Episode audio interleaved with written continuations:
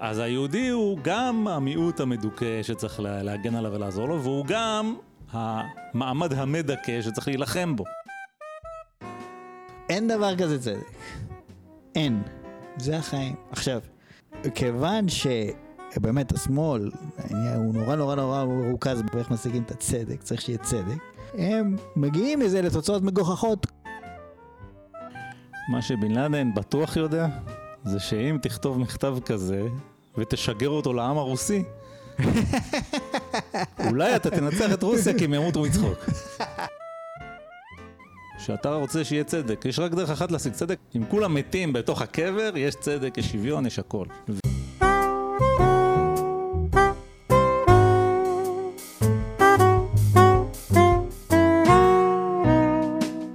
אדם אקראי, הפודקאסט שאפשר בלעדיו.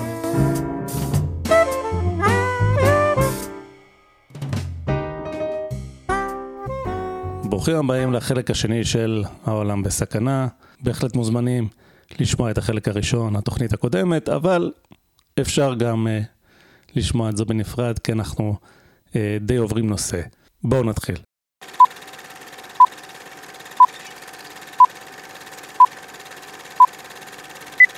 העניין המרכזי הוא שמעניין נו, מבחינה, מבחינתנו, זה נושא שאנחנו התעסקנו הרבה, זה מה כל כך מיוחד בשמאל שגורם להם להיות כל כך בעד הפלסטינאים. או, עוד, אני אתן דוגמה קטנה שראיתי לא מזמן באיזה סרטון יוטיוב של פרגר, יוניברסיטי. פרגר. יוניברסיטי. כן. שבא איזה בחורצ'יק ואומר, אני הולך לאיזושהי אה, אוניברסיטה, איזשהו קולג' בסן פרנסיסקו, הוא אומר, לא זוכר את שמו, הוא אומר, זה הכי שמאלני בארצות הברית. הוא אומר, אני הולך לשם, ואני הולך לגייס כסף לטובת פיגועים נגד מטרות יהודיות. והוא בא ואומר להם, כן, אנחנו צריכים כסף בשביל לעשות suicide bombing, זה כן, מסעדות של יהודים. צריך להחזיר להם. כן. ואנשים אומרים, כן, כן, אתה צודק. נתרום כן, לך כן. כסף. ראית את ראי- זה? ראיתי, ראיתי את הסרטון הזה, כן. עכשיו, אתה אומר לעצמך, אוקיי, אתה כאילו שמאל, אתה כביכול בעד שלום ואהבה ולא יודע מה, קומוניזם, כל פועלי כל העולם התאחדו, ואתה תומך בעד אה, להרוג יהודים, לא, אפילו לא ישראלים, כאילו סתם יהודים שזה. יש פה משהו טיפה מוזר, ופה אנחנו עוברים בעצם לחצי השני. כן. לא, האמת שהסרטון, תראה, אני לא כל כך חשבתי על הסרטון הזה, כי ראיתי אותו רק אתמול, ו... אה, או שלשום, לא יודע. באמת סרטון מוזר, קצת קשה להאמין. זה כי- ממש קשה להאמין. כי הוא בא, אתה יודע, הוא לא מחביא, הוא לא מסתיר כלום, כאילו. מסתיר כלום. תביאו לי כסף ואנחנו נשחט יהודים, זה פחות או יותר מה שהוא אומר. הוא אומר לו על הכיפאק. עכשיו, אז אני, טיפה קשה לי להאמין לסרטון הזה. יכול להיות ש... עכשיו, פרייגר זה לא בדיוק, אוקיי? זה הרי אה, ערוץ תעמולה בפני עצמו. כן. אני לא כל כך קונה את הסרטון הזה. יכול להיות ש...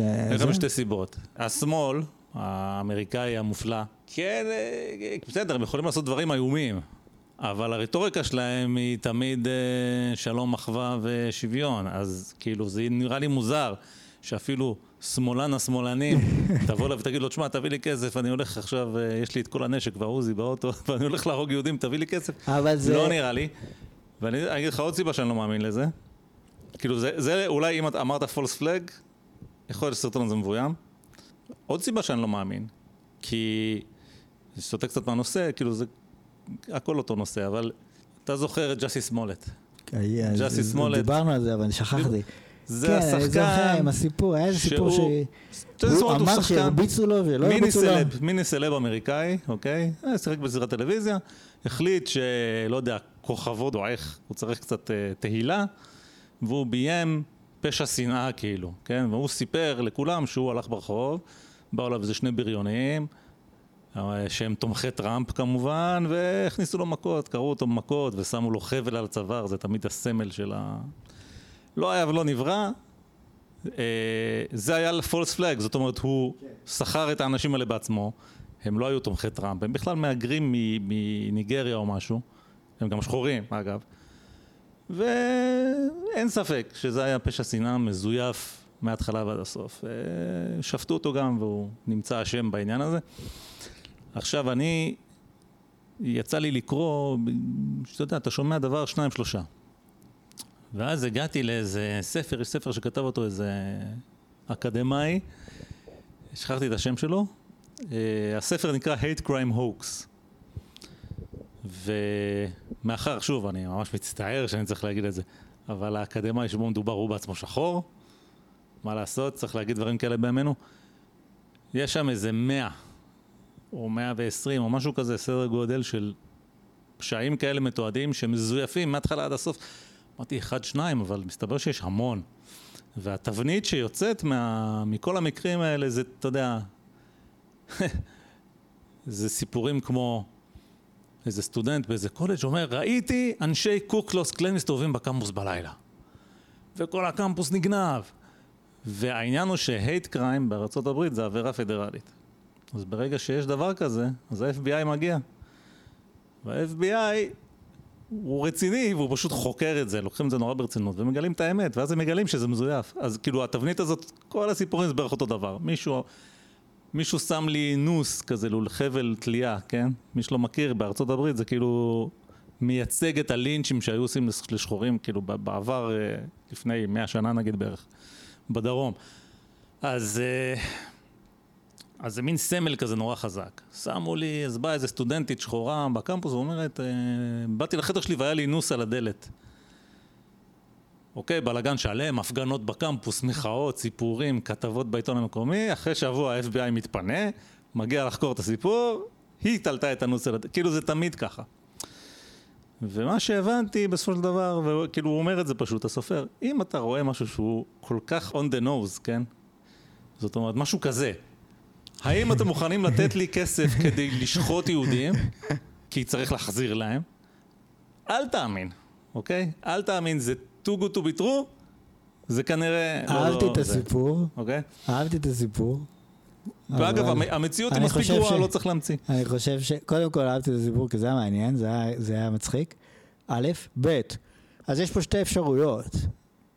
אחת, שזה אמיתי וזה מופרע, השנייה, שזה... לא אמיתי וזה גם מופרע. שזה עוד משהו, עוד נדבך בפרופוגנדה המטורפת לא, בכל מקרה פה. זה עוד נדבך בפרופוגנדה. כן, זה נכון. פרגר יו זה ערוץ פרופוגנדה. זה נכון. אוקיי? יש שם סרטונים די טובים חלק מהם, אבל אתה צריך לקחת בחשבון. יש שם סרטון, יש שם סרטון שמדברים עם מוסלמית ישראלית. כן. שהיא מדברת שם עם איזה מראיינת, והיא אומרת לה, תקשיבי, כאילו, ישראל זה אחלה מקום, אני מאוד אוהבת את ישראל, ואני לא מבינה את כל ההשמצות האלה, יש פה השמצות מופרעות באמריקה, ואתם השתגעתם לגמרי. זאת אומרת, אני כן. מוסלמית. כן. עכשיו, גם מאיך שאתה רואה שהיא מדברת, היא כזה מגמגמת כזה, והיא... היא כאילו מאוד, רואים שהיא לא מתודרכת ולא מאומנת בזה. זה לא איזה יוסף חדד כזה שהוא כאילו הכל, או בן שפירו שהכל מתוקתק. כן. היא כזה, אז זה אתה מרגיש שזה אמיתי.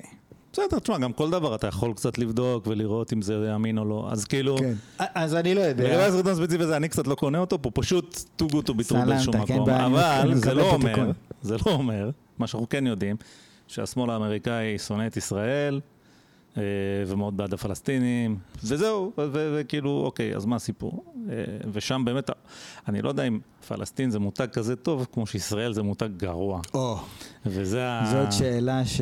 זה לדעתי יותר מה שקורה יכול פה. יכול להיות. אה, עכשיו, מעבר לזה, אני אגיד עכשיו משהו שאני לא וידאתי אותו בעצמי, ואולי זה בגלל שאני ישראלי ואני דעתי מוטה ואני גזען. אבל יש לערבים מוניטין לא כך טוב בתחום של אה, אמירת האמת.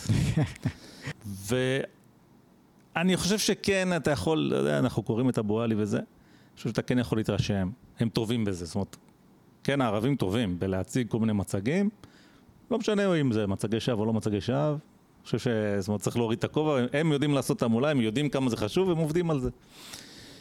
ניקח את התקרית של הבית חולים שהייתה בתחילת המלחמה. אני, אתה יודע, יש את הפתגם הזה שדן קרלין אמר בהארדקור היסטורי, כן? שהקטע במלחמה זה להגיע לשדה הקרב ראשון ועם כל מה שיש לך. אם הצד השני מגיע מאוחר מדי, אז הקרב כבר נגמר לפני שהוא התחיל. ואני חושב שבמלחמת העמולה זה קצת ככה, זאת אומרת, מה קרה? נפל הטיל הזה איפה שנפל, הפלסטינים תוך שנייה, כן? עכשיו, מה שמעניין אגב זה האיזון העדין בין העובדות לבין ה... זאת אומרת, נפל שם משהו בבית חולים הזה ונשרף משהו, אתה אומר, למה לא פשוט לשקר? להגיד, באו, אה, לא יודע, לישראל יש מוטנטים בגובה שני מטר שבאים ואוכלים ילדים. כאילו, זה שקר קצת מופרך, כנראה לא יאמינו לו, והם יודעים להחליט, כאילו, מתי זה. אז קרה מה שקרה בבית חולים, תוך אה, באמת עשר שניות, 500 הרוגים בבית חולים, איך ספרתם את הגופות כל כך מהר, כן? לא. פה בישראל, אה, לקח לנו המון זמן לספור כמה מתו. לא, לא, שנייה, שנייה. רגע, אני רוצה לסיים את מה שאני אומר. וישראל אמרה, רגע, בודקים. ואפילו יום הבדל הזה, זה יום שלם שהם חוגגים עליך ואתה לא עונה להם. אז נכון, אבל לא, אבל במקרה הזה דווקא זה יצא כיוון יצא בסוף ש- לטובתנו. יצא ממש ל- לרעתם. יצא בסוף לטובתנו. אבל, אבל יכול להיות שזה גם חלק מהעניין. זאת אומרת, בגלל שישראל היא, ופה יש הבדל גם שוב בין מערב ללא מערב. ישראל זה מערב יותר מאשר הפלסטינים, זה בטוח. ובאופן כללי יש במערב איזה חוסר הבנה שיש תרבויות אחרות בעולם. ויש הכל כך בלי למצמץ בכלל. ויש סיפורים, אתה יודע, אבא שלי עבד ב... ב- בחבר העמים, מה שנקרא, כן? זה לא ערבים ולא כלום, אבל זה לא תרבות מערבית. אוקיי, וחתמו איזה חוזה עם איזה חברה אירופאית אה, לאספקה של איזה ציוד, ובתמורה הם היו צריכים לתת להם, לא יודע, להפעיל את המפעל ולמכור להם סחורה במחיר מוזל, אה, לא יודע, היה איזשהו הסכם. אוקיי, הגיע, האירופאים עמדו במילה שלהם, אה, נתנו מה שהיו צריכים לתת. מה שהם לא הבינו, שעכשיו מתחיל המשא ומתן. אז חתמנו חוזה, אז מה? עכשיו שזה כבר אצלי, דברים השתנו, אה, זה לא המחיר שאמרנו, ולא בתאריך שאמרנו, ולא בזה. אז יש דברים שכאילו במערב הם הרבה פחות מקובלים. אה, לא יש מוסדות. חזקים שיכולים כן. לאכוף חוזים. וכשאתה נתקל בתרבות אחרת שיש לה פשוט יתרון עליך, משקרים לך בלי להתבלבל, ואתה כאילו רגיל ש... אתה יודע, זה כמו ש... אתה יכול לראות את זה באמריקה סביב כל הנושא הזה של השמאל שאנחנו מדברים עליו, שדיברנו עליו בהרחבה. אגב, מי שמעניין אותו, יסתכל בפרקים הקודמים של הפודקאסט, יש סדרה שלמה שנקראת אה, מה קורה שם באמריקה, ושם נכנסנו שם לכל הפרטים. אבל מה, מה המצב באמריקה היום? וזה מאוד רלוונטי למה שקורה עכשיו, תכף נרחיב על זה. נגיד שאתה, יצא לך מוניטין של גזען, מאיזושהי סיבה. אולי סתם כי אמרו עליך. זה רע מאוד בשבילך. יכול להיות שזה סוף הקריירה שלך. למה בעצם? עכשיו, מה קורה? אם אומרים על מישהו שגזען, מה הוא עושה? מתחיל להתגונן. עכשיו, אני ראיתי מיליון סיפורים כאלה. בדרך כלל, אם הבן אדם הזה הוא בן אדם טוב, הוא יתחיל להגיד מה שזה לא היה, כן? אה, לא יודע מה, שאלו אותך מה השעה ואמרת 12.45 ומאיזושהי סיבה 12.45 מי שלא יודע זה סמל נאצי שכולם יודעים וכל מיני שטויות כאלה, כן? כן. ואז הוא מתחיל, אני בכלל לא ידעתי, אני ממש מצטער, לא התכוונתי לפגוע לו זה. זה תגובה של בן אדם מערבי. הוא קודם כל בודק את עצמו, אומר אולי הייתי לא בסדר. עכשיו כמובן לא כל האנשים המערביים ככה, יש אנשים כמו ביבי, שהוא לא מתבלבל. אבל רובנו אנשים יחסית טובים, באים לך בטענות, אתה ישר מתחיל לבדוק, אולי באמת אה, זה... והערבים מאוד טובים בלנצל את זה, והם בלבוא בטענות, הם מומחים. והם באים, מה זה אסון הומניטרי, וכמו שראינו גם ב... עוד יום ייגמר החשמל בבית חולים, כן? מחר לא יהיה חשמל בבית חולים, ויש עד עכשיו חשמל. אז, אז יש את העניין הזה שהם פשוט לא זה- מתבלבלים. אני אומר לאשתי כל הזמן. היא אומרת לי, מה, תראה איזה אסון, ועוד תכף כולם מתים ברעב. אני אומר לה, תקשיבי, אנחנו... עם כל הפעמים שהם כמעט מתו ברעב, אז כבר היה, לא היה צריך להישאר שם אף אחד. עם ה... באל-ג'זירה, ש... כן, שהישראלים נכנסו לשיפא, אז הם צילמו, ישראל, בזמן שחיילי צה"ל נכנסו לשיפא, הם כן. הראו את התינוקות מחוץ לאינקובטורים. כן, זה- זהו, זה מה שהם צילמו. 24-7. כן. כאילו, עכשיו, אז ישראל יענו באו והם, הנה אנחנו נותנים לכם סולר בשביל החשמל לאינקובטורים. והנה אנחנו מביאים לכם אינקובטורים. אבל יש אינקובטורים ויש סולר, וזה פשוט שמים את התינוקות מחוץ לאינקובטורים. כי פרופוגנדה, זהו, כן. יש הכל.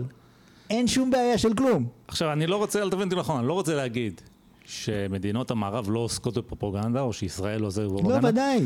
רק שאנחנו פחות, טוב-. פחות טובים בזה, קודם כל. יש לנו את המצמוץ, בוא ניקח, אנחנו מצמצים הרבה יותר בקלות, אנחנו באמת צריכים את האנשים המומחים שעושים פרופגנדה, ואני חושב שאצלם זה בא הרבה יותר טבעי, הם הרבה יותר טובים בזה, הם עושים את זה בכיף. עכשיו, ובלי לזלזל אגב, ב... כן, אסון הומניטרי שיש בעזה, כי אין מצב שאתה לקחת אוכלוסייה של שתי מיליון איש, שגרה על שטח קטן ודחסת אותה לא, לשטח קטן פי עשר. ודאי, ודאי, זה מאוד מאוד לא נעים. אבל- אבל אם אנחנו מדברים על מלחמת טיגריי, אז מתו שם 600 אלף איש אחרי שנתיים של מצור. כן. אוקיי? אנחנו יודעים שתימן זה המקום הכי גרוע הומניטרית. זאת אומרת, המצב ההומניטרי שם הכי גרוע בעולם. ולא מתו שם שני מיליון איש. כן, כן, כן. זאת אומרת, לוקח, להרוג אנשים בצורה הזאת, אתה צריך להיות סטלין, שכאילו שוב, יודע יש, לעשות יש את את זה. הנאצים שהרגו אנשים בצורה תעשייתית. אתה רוצה כן. להיות יעיל. נכון, לא, אבל גם רעב. זה- זאת אומרת, סטלין הרג את האוקראינים עם רעב. כן. אבל זה היה לקח המון המון המון זמן. ולא היה משאיות של האו"ם שם וכל מיני כאלה. והוא עשה את זה יותר טוב. אבל אנחנו אומרים, אנחנו מדברים על למה השמאל כל כך אוהב את המותג הפלסטיני. כן, עכשיו, שאלה אז יש אחרת. פה שתי סיבות, כאילו, ש, שאני זיהיתי עם האינטראקציה שלי עם אנשים בחו"ל. אחת, כן. התמונות באמת בעזה והמספרים, שהרגו כל כך הרבה אנשים, כן, אומרים, טוב, זה מוגזם, כאילו, אתם יכולים לחסל את החמאס, אין בעיה. כן. אבל הנה, במוסול הרגו פחות. זה לא מדויק, אבל נגיד.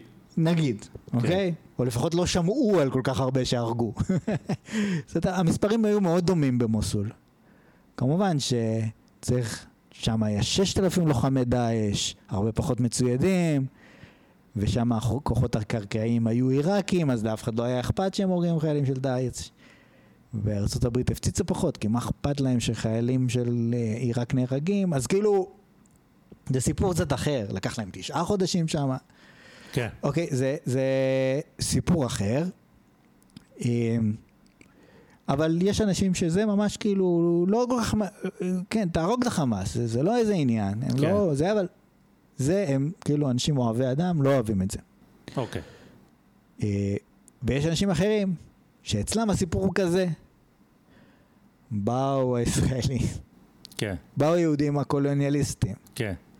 והם כאילו סטלר קולוניאלס, זה לא קולוניאלס שהם באים מגוף, נגיד אנגלים שמגיעים בשליחות אנגליה לאיזה מקום כדי להקים קולוניה של אנגליה, אלא settler colonial. זאת אומרת, זה אנשים שהם אומנם יוצאים מאנגליה, אבל הם באים להקים ישות מדינית חדשה במקום אחר על חשבון הילידים, כן. אוקיי? אז זה כביכול אה, היהודים, זה מה שהם עושים, וזה מה שהם עשו לפלסטינאים המסכנים, וצריך לעשות decolonization. כן. וזה לא משהו שהוא פריטי, זה לא עובר בשלום. כן, אנחנו זוכרים כשהיה את 7 באוקטובר, שאני לא זוכר מי הגאון הזה שאמר, כן, מה חשבתם ש... How did you think decolonization looks like? כן, בדיוק. משהו עכשיו, כזה, כן. כי הם עושים decolonization גם למתכונים למרק, מצד שני. לא, בסדר, אבל זה כאילו הגישה השמאלית. עכשיו, זאת אומרת, גם, זאת אומרת, אם אתה אומר, מה, קווירס פלסטיין זה כזה הזוי, זה לא הזוי, כי הם אומרים, אה, אני לא בעד התרבות הפלסטינאית, אבל קודם כל אני בעד decolonization. אחרי זה נדאג להומואים. מהמם. אוקיי? ו... זאת אומרת, אחותי גרה באוסטרליה ויש לה בת. כן, עכשיו, הבת שלה נפגשה עם חברה סורית. כן, והסורית, כאילו, כן, כנסו בהם, תהרגו את כולם, כאילו, מה השאלה?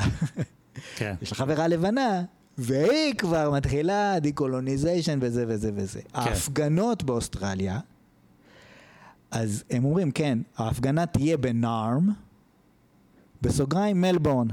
אוקיי. לוקחים את השם האבוריג'ינלי כביכול של מלבורן, Mm. ושם ההפגנה. אה, נארם, ככה קראו ל... כן, ל- אה, אולי נתראה שהיה פעם. באיזה שם אוקיי. קצת אחר, זה- זה- אני זוכר, זה נארם.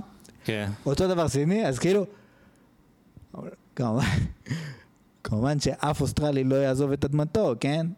כן, אבל מבחינתם, כן, זה פשוט decolonization. כן.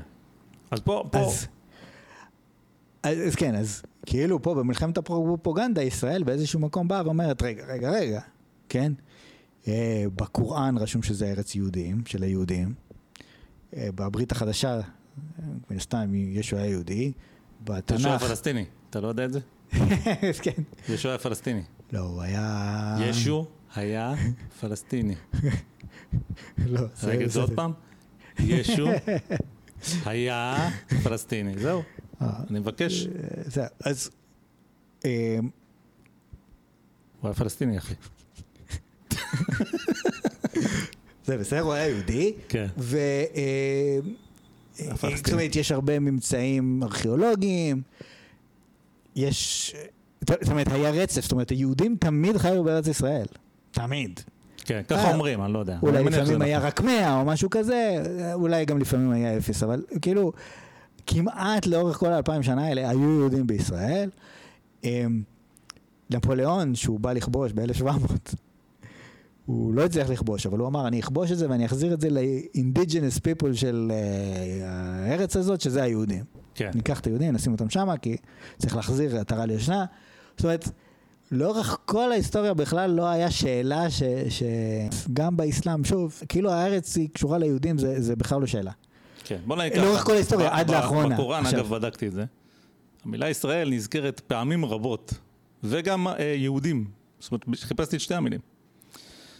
המילה פלסטין לא נזכרת אפילו פעם אחת. למרות ש... היית אומר אולי כי המילה לא הייתה קיימת היא הייתה קיימת. אבל הייתה קיימת. הייתה קיימת. אבל אה, כן, זה לא לא זה, עניין זה אותם. בכלל לא, זאת אומרת, כל הרעיון הזה שהם indigenous לפה זה רעיון חדש. תשמע, הם באמת indigenous לפה במובן מסוים, הם היו פה. לא, ודאי. אבל גם אנחנו. כאילו, בוא נגיד ככה, כל הסיפור הזה הוא מטומטם, הוא ואני. מסרב לדון בו. לא, הוא מטומטם, לא, אבל אני רק. מסביר את הזווית ראייה של השמאל, זה הכל. אז אני לא, זה, אני רק אומר, כאילו ישראל, כ- לנסות להתגונן בפני זה, אז כאילו אומרת, לא, אנחנו האינדיג'נס. שזה הגנה אז- טובה וזה הדבר הנכון לעשות כלפיהם. למרות ש... למרות ש... בעצם אולי לא, כי מאפיין את ענייני השמאל האלה, להתנצל אף פעם לא עוזר לך. להתגונן אף פעם לא עוזר לך. לא, בסדר. אז כאילו, אני לא יודע אם זה לא, יצליח. לא משנה, אבל, לא משנה. אוקיי. זה, זה, זה התיאוריה של מה שקורה פה, מה כדאי, מה לא כדאי, אני לא יודע. מה שמעניין פה, הדבר הכי מעניין פה בעצם, זה שלדעתי, אני לא אלף אחוז סגור, אבל מוחמד, כשהוא מת, האסלאם היה בערב הסעודית, מכה ומדינה, פחות או יותר. אני חושב שזה נכון, כן. יש את הסיפור... למרות שערבים, אגב, גיליתי לאחרונה, לא ידעתי את זה, שהערבים היו מחוץ לחצי ערב הרבה לפני שהאסלאם התפשט החוצה. זה משהו שהפתיע אותי, אבל זה, זה נכון. היו המון אבל שבטים, כאילו שבטים בלי סוף היו באזור. ערבים, שמדברים ערבית, טוב, אני לא... שקוראים להם ערבים. לא יודע. אני אומר לך. אוקיי, בסדר. כתוב אצל יוסף פלב- פלביוס, על הערבים שבעבר הירדן. אה, כן, אבל all the way to מרוקו? אני לא יודע. עבר הירדן זה לצד השני, מרוקו זה... לא, בסדר, אני נכון. לא, ברור שלא היו all the way to מרוקו. אה, אוקיי, בסדר. גם היום לא ברור שהם ערבים האנשים האלה. נכון. כן? אה, אבל יש שם אסלאם מאוד חזק. אסלאם, כן. כי אותם מוסלמים שיצאו מערב הסעודית, הגיעו למקומות האלה והכריחו אנשים להתאסלם. כן. שאתה יכול לקרוא לזה באיזשהו מקום סוג של קולוניאליזם. או אפילו סטלר קולוניאליזם. אה, ש... כיבוש, בוא נגיד, אה, כן. זה כיבוש. העולם הערבי הוא נכבש אה, מהעמים שהיו שם קודם. ובקוראן עצמו מדובר על היהודים שחיו בערב הסעודית, בחייבר, ומוחמד בא לך והרג את כל היהודים והפך את המקום למוסלמי. כן. זה, מבחינת השמאל, זאת אומרת, הם לא רואים את זה כקולוניאליזם. כי השמאל, זאת אוקיי. אומרת, אז בוא- הקולוניאליזם יכול להיות רק של האדם הלבן. נכון. השמאל הוא, אוקיי, אז בוא, בוא, בוא ננתח את זה. בוא נדבר, יש כל מיני דברים מעניינים להגיד על הנושא הזה. אז ככה, דבר ראשון, וזה הכי חשוב, זרוק את ההיגיון מחוץ לחלון, אין היגיון. אפרופו מה שאמרת בהתחלה, על ה... פתחת ואמרת שני דברים. יש את אלה שאומרים, אנחנו, תהרגו את החמאס, אבל תרחמו על הפלסטינים המסכנים, על האוכלוסייה. עמדה שאפשר להבין. מה, בוא נגיד איפה אנחנו, אה, בעצם זה גם העמדה שלנו. כאילו, רסמית לפחות. אני לא, יכול להיות שבפועל, אני לא יודע בדיוק מה חיילים עושים שם, בתוך ערפל הקרב וזה, אבל העמדה הרשמית של ישראל זה אנחנו הולכים להשמיד את החמאס, אנחנו משתדלים לא לפגוע באוכלוסייה האזרחית, ברור שאנחנו פוגעים, כי אין מה לעשות, זה מלחמה. אז בעצם יש איזושהי הסכמה בין ממשלת ישראל לבין uh, השמאלן סוג א' הזה שאתה הצגת אותו. שמאלן סוג א' שחי באמריקה, נורא קל לו לבוא, וזה מאפיין את המחשבה השמאלית, ולהסתכל על דברים בצורה, באידיאליזציה, כאילו שאפשר לעשות את זה. אני רק אהרוג את החמאסניקים, אני לא אהרוג את זה. אבל בפועל, לך תדע מי חמאסניק מי חמאסניק. הם לא לובשים מדים, הם מתחבאים בתוך נושא האזרחית. זה מאוד קשה, אוקיי? לא, אבל הם יכולים להגיד, אוקיי, תעבור מבית לבית. לא, ואז הוא גם מחליט... אבל אתה עושה את הפצצות האלה עם מטוסים, זה מוגזם. אה, בסדר, אז... אוקיי, זה הרבה יותר, כמובן, יש פה איזו אידיאליזציה, כאילו שאפשר להגיד לישראל, ישראל היא כל יכולה, היא יכולה להרוג רק חמאסניק, ולא לפגוע באף ילד שהיה ליד חמאסניק. אז זה עניין אחד, שאמרתי, תזרוק את ההיגיון מחוץ לחלון. עכשיו, השמאלן סוג ב', שהוא כמובן הטיפוס היותר מעניין, כי הוא לא הגיוני בכלל. זה כבר באמת העניין הזה של הקולוניאליזם והסטלר קולוניאליזם הזה, וזה חלק מכל הטירוף השמאלני האמריקאי ש... ש... שעלה לגדולה ב... בעשור האחרון. ועל זה דיברנו בתוכניות ההם, ועל זה גם נדבר עכשיו. אז מה הסיפור שלהם? קודם כל הם גזענים איומים ונוראים. כי הם מבחינתם, יש את הלבנים ויש את הלא לבנים. והלא לבנים הם מסכנים ולא שווים כלום ולא יכולים לעשות כלום, וחייבים שהלבנים יעזרו להם, וזה, מי זה האנשים הטובים? זה אנחנו, אנחנו השמאלנים, אנחנו הטובים. עכשיו, האמת היא שזה חוצה גזעים ו- ועדות ומגזרים. זאת אומרת, ברור שלפי מה שכאילו תיארתי עכשיו, הייתי אומר, אוקיי, כל השמאלנים לבנים. אבל זה לא נכון, יש גם הרבה שחורים שם. ואם תסתכל, ואסייתים ומה שאתה רוצה.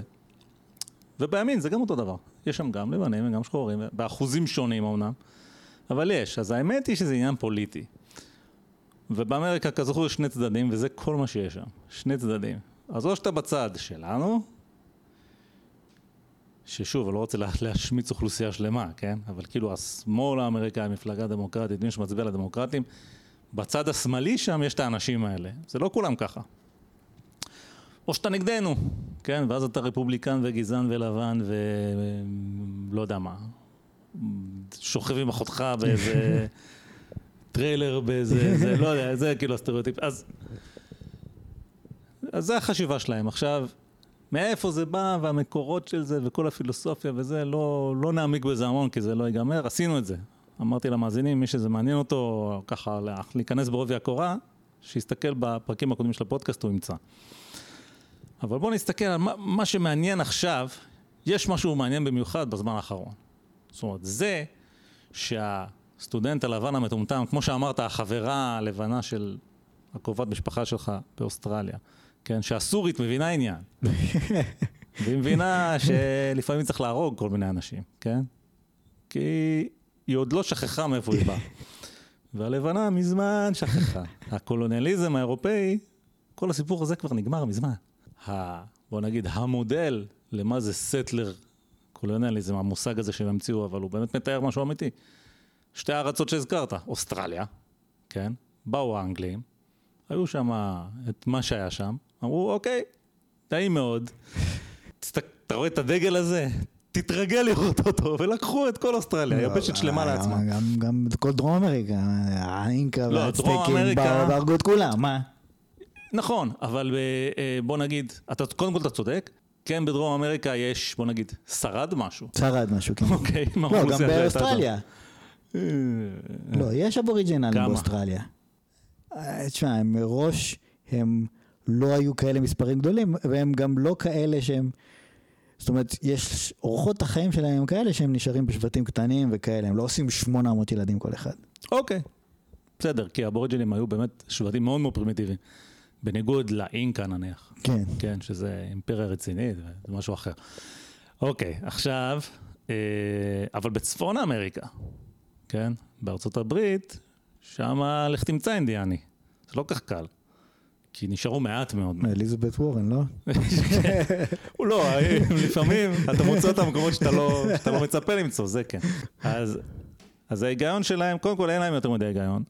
יש שם איזה מין גזענות בהפוך על הפוך כזה, שאומרת, אה, אנחנו הלבנים הכל יכולים, ולכן אנחנו צריכים לדאוג לחלשים ולמסכנים שדרסנו אותם ורמסנו אותם ואנסנו אותם ועשינו להם כל מיני דברים רעים. זה היה אמנם לפני 200 שנה, וחצי מאיתנו בכלל באו לפה אחרי שזה היה, והאמת שכל ההיסטוריה של כל העולם זה רק מלחמות, כיבושים ו... והכחדות תרבותיות מפה עד לפלנד. כן. אבל מאיזושהי סיבה, משהו במנטליות המערבית הוא באופן אירוני, בגלל ההתקדמות אני חושב. כי בוא נגיד, בוא, בוא, אתה יודע משהו, בוא, למען שפיות דעתנו, כן? איך, אה, מה הצורה הנכונה להסתכל על הקולוניאליזם האירופאי לדעתי, בסדר? לא ברור איך זה קרה, קרה איכשהו, שבמערב אירופה מדינות קיבלו כוח טכנולוגי שלא היה לשאר המדינות בעולם. ספינות שיכולות לנווט בכל העולם. אבל חכה רגע, חכה. אוקיי. חכה. אוקיי, אני מחכה. אתה יודע מה, תשלים את מה שאתה יש לך להגיד ואחרי זה אני... אוקיי, זה קצת חפירה, אני אנסה לקצר. נשק חם וספינות מתקדמות וכל מיני דברים שהם פיתחו יותר טוב משאר העולם בתקופה מסוימת. זה בערך לפני 500 שנה. לפני זה, זה היה חור תחת אירופה, כן? לא, לא היה שם מי יודע מה, מה, מה לדווח. והפליגו לגלות ארצות חדשות כדי לייבא כל מיני מוצרים, לא רצו דרך העולם המוסלמי, זה סיפור, כן? הכיבוש האסלאמי ניתק את אגן הים התיכון. פעם אגן הים התיכון היה משהו אחד, האימפריה הרומית שלטה בכל האזור הזה. בגלל האסלאם זה בעצם נותק לשני חלקים שלא כך אוהבים אחד את השני. וזה פגע מבחינה כלכלית בהתפתחות האירופאית. סבבה, מצאו את אמריקה בטעות. במקרה של אמריקה יש עניין של מחלות. האירופאים הביאו איתם מחלות נוראיות שהכחידו את האוכלוסייה המקומית, מספרים מאוד גדולים. בגלל זה כבשו את אמריקה הרבה יותר מוקדם, לא כבשו את אפריקה, כאילו. כבשו אותה, אבל רק הרבה אחר כך. כי המחלות הולכות בכיוון ההפוך באפריקה. באפריקה, המחלות של האפריקאים הרבה יותר גרועות מהמחלות האירופאיות. בקיצור, אירופה, עלתה לגדולה, בסדר? ועד היום היא יושבת די יפה.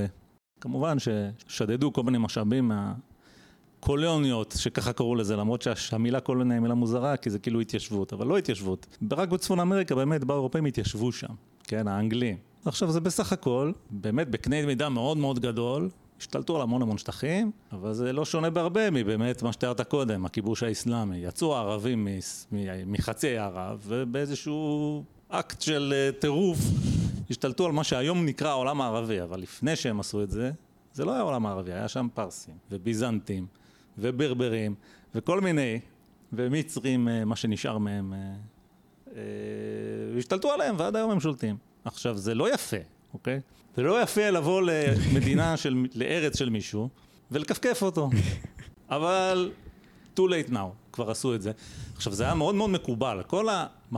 בוא נגיד במקביל לתהליך הזה, שבו אירופאים משתלטים על כל העולם, במקביל הם גם מפתחים שיטות פוליטיות מתקדמות, אוקיי? שזה הדבר השני שקורה. זאת אומרת, בניגוד לכיבוש הערבי, שבו הערבים יוצאים וכובשים את העולם, ומה הם עושים? מקימים אימפריה שנקראת החליפות, אה, החליפות רומאיה, ואחרי זה חליפות העבאסית, ובסוף כאילו השיטה הפוליטית היא לא מאוד פרימיטיבית, אבל גם לא מתקדמת. יש מלך וזהו, והוא מחליט הכל.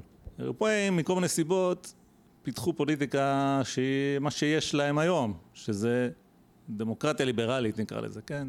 העם שולט והשלטון צריך להצדיק את עצמו בפני העם וכל מיני רעיונות מתקדמים כאלה. ולמרבה הצער פיתחו עוד משהו שנקרא מרקסיזם.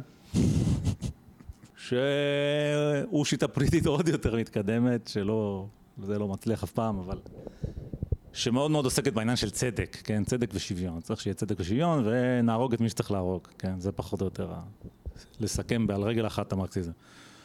ואז האירופאים, אחרי שתי מלחמות עולם ואחרי כל מה שהיה, הגיעו לאיזשהו מצב שהם, הם, זה, זה פויה, זה לא יפה, אמרתי, זה לא יפה לגרש אנשים, זה לא יפה לכבוש את האדמה שלהם, זה לא יפה לקחת את הרכוש שלהם, כל הדברים האלה זה לא יפה לעשות. דאקה שעד לפני עשר דקות זמן מסך, אנחנו האירופאים היינו הכי טובים בזה בכל, לפחות בחמש מאות שנה האחרונות, כן? באמת הערבים הם גם, בוא נגיד, מתמודד רציני לתואר הזה. אבל וואלה, עשינו, לקחנו את אוסטרליה, לקחנו את אמריקה, לקחנו זה, השפלנו את סין עד עפר, כן? עשינו כל מיני דברים, את הודו, השתלטנו על הודו. כל אפריקה השתלטנו, אז זה קצת לא נעים. וקשה לחיות עם זה, זה לא נעים. לחשוב שסבא שלך היה נאצי, כן? זה לא נעים. באנלוגיה, כן? כי גם בגרמניה יש את הקטע הזה, אולי עכשיו עם ה-AFD זה קצת משתנה, שזה לא נעים, אתה אומר בואנה, כאילו, מה עשינו? זה לא נעים, אוקיי? ואתה מרגיש איזשהו צורך, למרות שאתה לא אשם, אתה לא היית שם, אבל... אז בוא נגיד, אם אתה לוקח את האשמה הבסיסית הזאת ואתה מחבר אותה למרקסיזם, שזה אידיאולוגיה שהגלגול של גלגול של גלגול שלה זה מה שהיום מוביל את המחשבה של השמאל הקיצוני הזה, שהוא אה, מאוד מתוחכם, והוא השתלט באמת על מוקדי כוח, והוא השתלט על אוניברסיטאות, והוא השתלט על בתי ספר. אה, זה לא איזה פרינג', זה לא איזה שוליים הזויים, זה הרבה אנשים בעמדות חזקות. והמחשבה שלו היא מחשבה כזאת של באמת צדק. לא יפה הדבר הזה, צריך לאזן את העולם. והמחשבה של הימין היא יותר, זה מה יש, אי אפשר לשנות את העבר, בואו נסתכל קדימה, נראה איך אפשר לשפר, כן? זה היה תמיד ה trade-off שאנחנו דיברנו עליו המון פעמים בפודקאסט. עכשיו, אחרי שאמרנו את כל ההקדמה הזאת, תגיד מה שאתה רוצה, ואחרי זה כן, נלך קודם לאקטואליה. כל, קודם כל זה נכון. אבל באמת, המושג הזה של צדק, זה משהו שמאוד מאוד מאוד מדבר להרבה אנשים, במיוחד לחבר צעירים. כן. צדק, וזה משהו שהוא לא קיים. אין דבר כזה לא, צדק. אי אפשר לעשות אותו. גם אם אתה מבין אותו, תיאורטית, אתה אומר, לא, אין, אין, זה לא קיים. זאת אומרת, אני אתן לך דוגמה, כמו מחוקק חמורבי. נגיד בא מישהו והרג את הבת של חבר שלו. כן, לפי חוקי חמורבי צריך להרוג את הבת שלו. כן, מישהי שלא עשתה כלום. למה? כדי שיהיה צדק. כן. צדק אין- ושוויון אגב. אין דבר כזה צדק. אין. זה החיים. עכשיו, אה, כיוון שבאמת השמאל, הוא נורא נורא נורא מרוכז במה הוא, איך עושים, כאילו, מה צדק ואיך משיגים את הצדק, צריך שיהיה צדק. הם מגיעים מזה לתוצאות מגוחכות, כמו להרוג את הבת של ה... איך קוראים לו? כן, זה, זה פחות או יותר על מה שהם מדברים. זאת אומרת, הם אומרים, אני אומר, מה שעשינו לפלסטינאים לא בסדר. כן, זאת אומרת, באמת נכון שבאו יהודים והיו פה יהודים, נכון. ובאו כמהגרים וקנו פה אדמות. כן, תל אביב הוקמה ב-1906, עוד אדמות שנקנו מהשלטון העות'מאני, כן, אה, עם איזה חברת קש, אבל לא משנה. הערבים, לפי בני מוריס, הם מאוד התנגדו לזה כבר מההתחלה, כבר מ-1880, כי הם אמרו, וואי וואי, יש פה מהגרים, מהגרים זה צרות. כן, כן. והם מאוד- צדקו. מאוד לא פרוגרסיבי מצדם אגב. נכון. מאוד לא. והיום... מהגרים מסכנים, שבורחים מהנוצרים שרודפים אותם, נכון. כן? ואתה יודע מי זה הנוצרים. אם אתה תגיד, הלבנים, אם לא, אתה אני תגיד... אומר האירופאים, לא יודע אם כן. אתה יודע את זה, אבל במסע הצלב הראשון, כן. אני לא יודע את זה. באירופה יש פיצול, כאילו בימי הביניים היה, כן, גם היום יש. בין המזרח למערב, מה ההבדל? מה ההבדל? הדת. המערב זה הקתולים, והמזרח זה האורתודוקסים. אוקיי. פעם היה דת אחת, אבל זה התפצל באלף... אה, שנת 1054 אני חושב, או שלוש, אלוהים יודע. באזור שנת אלף. ולא זוכר כבר את הרקע ההיסטורי בדיוק. אה, היה את העניין של מסע הצלב, אנחנו נלך לשחרר את ירושלים מהמוסלמים שלקחו את ירושלים. מי זה אנחנו? זה התחיל מהמזרח, והוא קרא למערבים שיעזרו לו. והם הסכימו. עכשיו, האימפריה הביזנטית, שזה מזרח אירופה, שזה האזור היותר טוב ויותר עשיר, יותר הכל, אז, לא היום, היה להם ניסיון כבר, הם נלחמו בערבים הרבה מאוד שנים. והתפתחו איזה שהם כללי משחק מקובלים. זאת אומרת, אם אתה נפל איזה ערבי בשבי, אז אתה שומר עליו טוב ואתה פודה אותו תמורת משהו, כי, כי מחר אתה תיפול בשבי, פשוט נוצר איזה מין כן. אה, הבנה כזאת בין שני הצדדים. לא ההדדיות, אוקיי. כן. באו האלה ממערב אירופה, שלא ראו ערבי בחיים שלהם, הוא מאוד זר מבחינתם, והם הם- אין להם שום כללים להתייחס טוב לאנשים האלה. הגיעו לירושלים, זה סיפור מאוד מאוד מעניין איך הם הצליחו לשרוד את המסע לירושלים, זה משהו הזוי לחלוטין. הגיעו לירושלים, עיר מבוצרת, קשה מאוד אה, לנצח את ה... להטיל מצור על ירושלים, גם יש צבאות ערביים חזקים שיכולים לבוא, זה סיפור. עד היום לא ברור מה קרה, נפתחו השערים, הם נכנסו לירושלים וכבשו את ירושלים. וערכו בה טבח מזעזע שעד היום לא שכחו אותו. אז אני רק אומר שאני לא מרוצה מהערבים, שהם לא חסו על המהגרים היהודים המסכנים שברחו מהמפלצות האלה כן. באירופה. עכשיו הם צדקו. כן, זאת אומרת. אותם פרוגרסיבים היום בארצות הברית, זאת אומרת, הדיון הכי גדול בארצות הברית עכשיו על הגירה, בעצם. כן, זאת אומרת, זה כל היום בחדשות. עכשיו, כאילו הדמוקרטים הם בעד הגירה, כביכול. כן, גם כבר לא כל כך. רפובליקנים, כן, גם כבר לא כל כך, אבל כאילו הרפובליקנים נגד הגירה. כן, כביכול, אוקיי? כמובן שעכשיו בניו יורק הם אומרים, מה זה, אנחנו לא יכולים יותר, לא משנה. כן, אז אה, אותם אנשים פרוגרסיביים שיגידו, כן, הגירה, הגירה, הגירה, צריך לבטל גבולות וזה, אז הם היום מתלוננים על אותם מהגרים שהגיעו לישראל, לצורך העניין, כדת וכדין, כן? קנו שטחים והתיישבו בשטחים שהם קנו והכל בסדר. כן, אבל זה באמת, אז- כי אין שום צדק. כי קנו אותם מהשליט העות'מאני, שהוא בעצמו כובש, כן? שכבש את זה מהערבי שהוא נכון. כובש. כן. שכבש את זה מהביזנטי, שהוא היה אה, כובש. בסדר, נכון, זה והממלוכים והלא יודע. עכשיו, מדוד המלך, שהוא היה כובש, אז כאילו... כן. אוקיי. אז כאילו, אוקיי, אז הם אמרו, אוקיי, אנחנו לא מוכנים. לזה, נעשה מלחמה. הפסידו במלחמה, במהלך המלחמה חלק גורשו, חלק לא, נגיד בצפון לא גורשו, בלוד הם כן גורשו, עם פקידה, עם פקודה מפורשת של בן גוריון. אז כאילו היה סלט כזה, זאת אומרת, היום הרבה היסטוריונים יגיד, כן, זה הכל היה מתוכנן מראש, אבל בני מוריס, לפי כל העדויות שהוא רואה במסמכים, ובמה שקרה בפועל, שזה לא היה כזה מתוכנן מראש. ומתי בפעם האחרונה משהו שתכננו מראש קרה? אז אוקיי. אז אה, אוקיי, אז עכשיו אין שום דרך שבישראל גופה יש שני מיליון אה, פלסטינאים, לצורך העניין, זאת אומרת ערבים פלסטינאים, שזה יותר ממה שהיה ב-48 פי שתיים. כן. מה, מה אין דרך לעשות צדק עכשיו? למי תעשה צדק? לא, אין- שום צדק ברור- שה- זאת אומרת, זה מגוחך לחלוטין. ברור שהכשל הבסיסי אין לך שום דרך לפצות אף אחד. ברדיפת הצדק הוא שצדק אי אפשר. נכון, נכון, נכון. אפשר להסתדר, נכון, ואפשר לעשות מלחמה, נכון. זה דברים שאפשר לעשות. נכון. אבל צדק לא יהיה. אז אפשר... אה, הדבר כאילו- הכי לא צודק בעולם, זה שהמניאק הזה, עם השיער הוורוד, צועק לי שמה בסן פרנסיסקו, שכל סנטימטר רבוע זה אדמה שנלקחה בכוח הזרוע מאנשים שהיו שם קודם. אז uh, לך הביתה. אבל היה, כאילו, ה- הלב של העניין, שאין דבר כזה צדק. אני אומר, נעשה עוול לפלסטינאים שחיו פה בשלום, ואנחנו באנו כמהגרים, ובסוף יצא שהם גורשו. אותו דבר כמו שעוול לבריטים, שאותו בריטי שלחם במלחמת העולם השנייה, או הבן שלו, לחם בשביל מדינה מוסלמית בעצם. האם הוא היה יוצא להילחם בשביל זה היום? אולי לא. כן. יש צדק? אין צדק.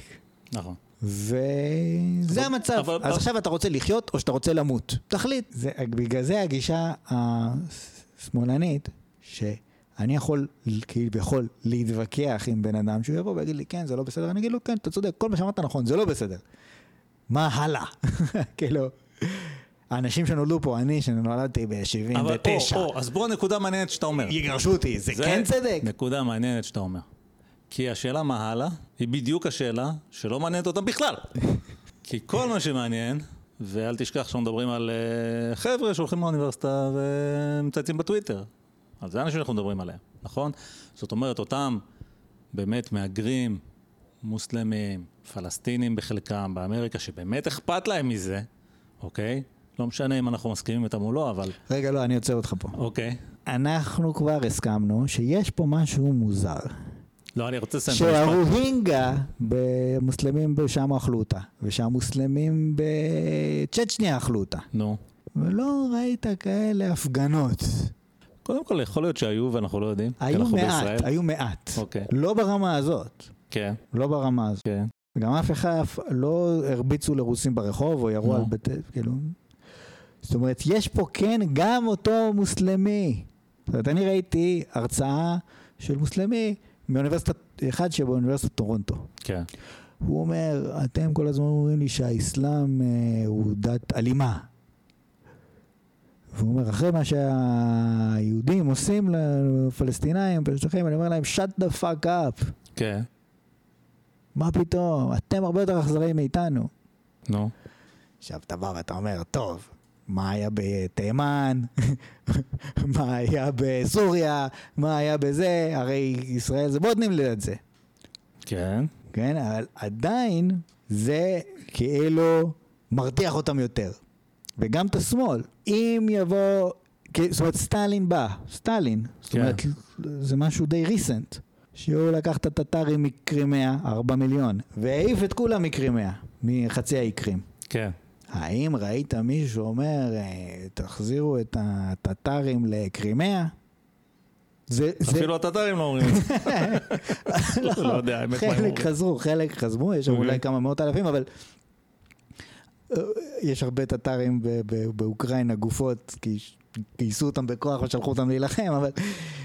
אה, זאת אומרת, יש פה משהו מאוד מאוד מאוד ייחודי, אפילו אם תיקח את הכל. זאת לא, אומרת, אני מסכים, תראה, אני צר לי לומר את זה, אבל אה, אני מניח שזה חלק מההסבר, אוקיי? יהודים זה עם שנוא ובזוי, נכון, וזה פשוט המציאות ויש אנטישמיות. נכון. עכשיו, אני לא אומר שזה הדבר היחיד, זאת אומרת, זה חלק ממה שקורה, זה זה חלק. זה. זאת אומרת, שנאת ישראל הישנה והטובה, כן. למה היהודים הם עם כזה בזוי ושנוא? שאלה מעניינת בפני עצמה. כן. למה הם שנואים ובזויים היום? נכון. וזה... בקמפוס של ברקלי. שאלה מעניינת. לא זה יודע. מתחבר לנו למה קרה בהרווארד. אז ב- אז אוקיי, תכף נדבר על זה. כי למה היו שנואים באירופה וזה אני יכול יותר להבין. למה שנואים על ידי אה, האנשים האלה בקליפורניה, יותר קשה לי. אני חייב, ב- אני עוד לא יודע, אולי אם אני אחקור את זה אני אגלה, אני חייב בינתיים להישען על המסורת אבותינו שאומרת, שונאים אותנו, לא יעזור. זאת אומרת, אין לי תשובה. התשובה שלי זה להגיד אנטישמיות, אבל זה לא תשובה, כי אני לא, לא מבין את זה עד הסוף. עכשיו, מה שאני כן יותר מבין, זה באמת את הלך הרוח המרקסיסטי השמאלני, שזה משתלב איתו מצוין. וגם משתלב איתו לא כל כך טוב. אז בואו נדבר על זה. כי, אז בואו נדבר על מה שקרה בהרווארד, כי צריך גם לסיים את הפודקאסט באיזשהו שלב. כמה זמן אנחנו? וואו, אוקיי. אז, אז בואו נדבר על מה שקרה בהרווארד. אוקיי, אז מה קרה? פרסמו בשביעי לאוקטובר, אה, זה לא בעצם הרווארד, זה הביטאון סטודנטים שהוא, האמת לא קשור לאוניברסיטה. פשוט גם קוראים לו הרווארד. זה נקרא הרווארד קרימזון, זה העיתון שלהם. אז הם פרסמו איזה מכתב, מה שאתה הזכרת קודם. לא יודע מה, 30, 40 ארגוני סטודנטים כאלה ואחרים, מאשימים את ישראל בהכל. וזה ביום של הטבח עצמו, ולפני שישראל בכלל הבינה מה קורה, ו... כן, וכמו שאמרת, ההליקופטר היחיד שכן הלך לאנשהו, החזירו אותו, אוקיי. והיו כל מיני הפגנות אה, פרו-פלסטיניות בקמפוסים, ובלה בלה בלה. חגיגות היו גם. חגיגות, כן, ויש את הפרופסור הזה, לא זוכר מאיפה. exhilarating, שזה מקורנל. exhilarating, מי? קורנל. מקורנל, כן. שאיזה יופי, וסוף סוף הפלסטינים, אה, לא יודע מה, יוצאים לחופשי, כמו, כמו יוני השלום, שפתחת להם כלוב, הם, הם עפות לשמיים, כן? כמו בסרט המצויר, אלאדין המופלא, שהנסיכה יסמין משחררת במחווה סמלית את היונים מהכלוב. anyway, התחילו קצת לבוא בטענות לעניין הזה, כל מיני אנשים. אה, יהודים בדרך כלל, או סתם ימנים שהם בעדנו, כי יש אנשים כאלה. זאת אומרת, יש ציבור באמריקה שמאוד אוהב את ישראל, מהצד הרפובליקני. גם בצד הרפובליקני יש אנשים שלא אוהבים את ישראל, כן? שלא יהיה טעות, אבל יותר אוהבים. נגיד, לא, אבל יותר מזה, יותר מזה. בוא נגיד, מי שתומך בישראל באופן כללי, כן. הרעיון הוא כזה. זה גם היותר מבוגרים, הדור, הדור הקודם. גם, גם, אבל גם זה אנשים שהם מבחינתם, התרבות המערבית, יש, כאילו, יש לה ערך, זה דבר טוב. דגלס מרי, למשל. כן, זאת אומרת, מבחינתו התרבות המערבית זה דבר טוב. אנחנו לא רוצים לצמצם אותה.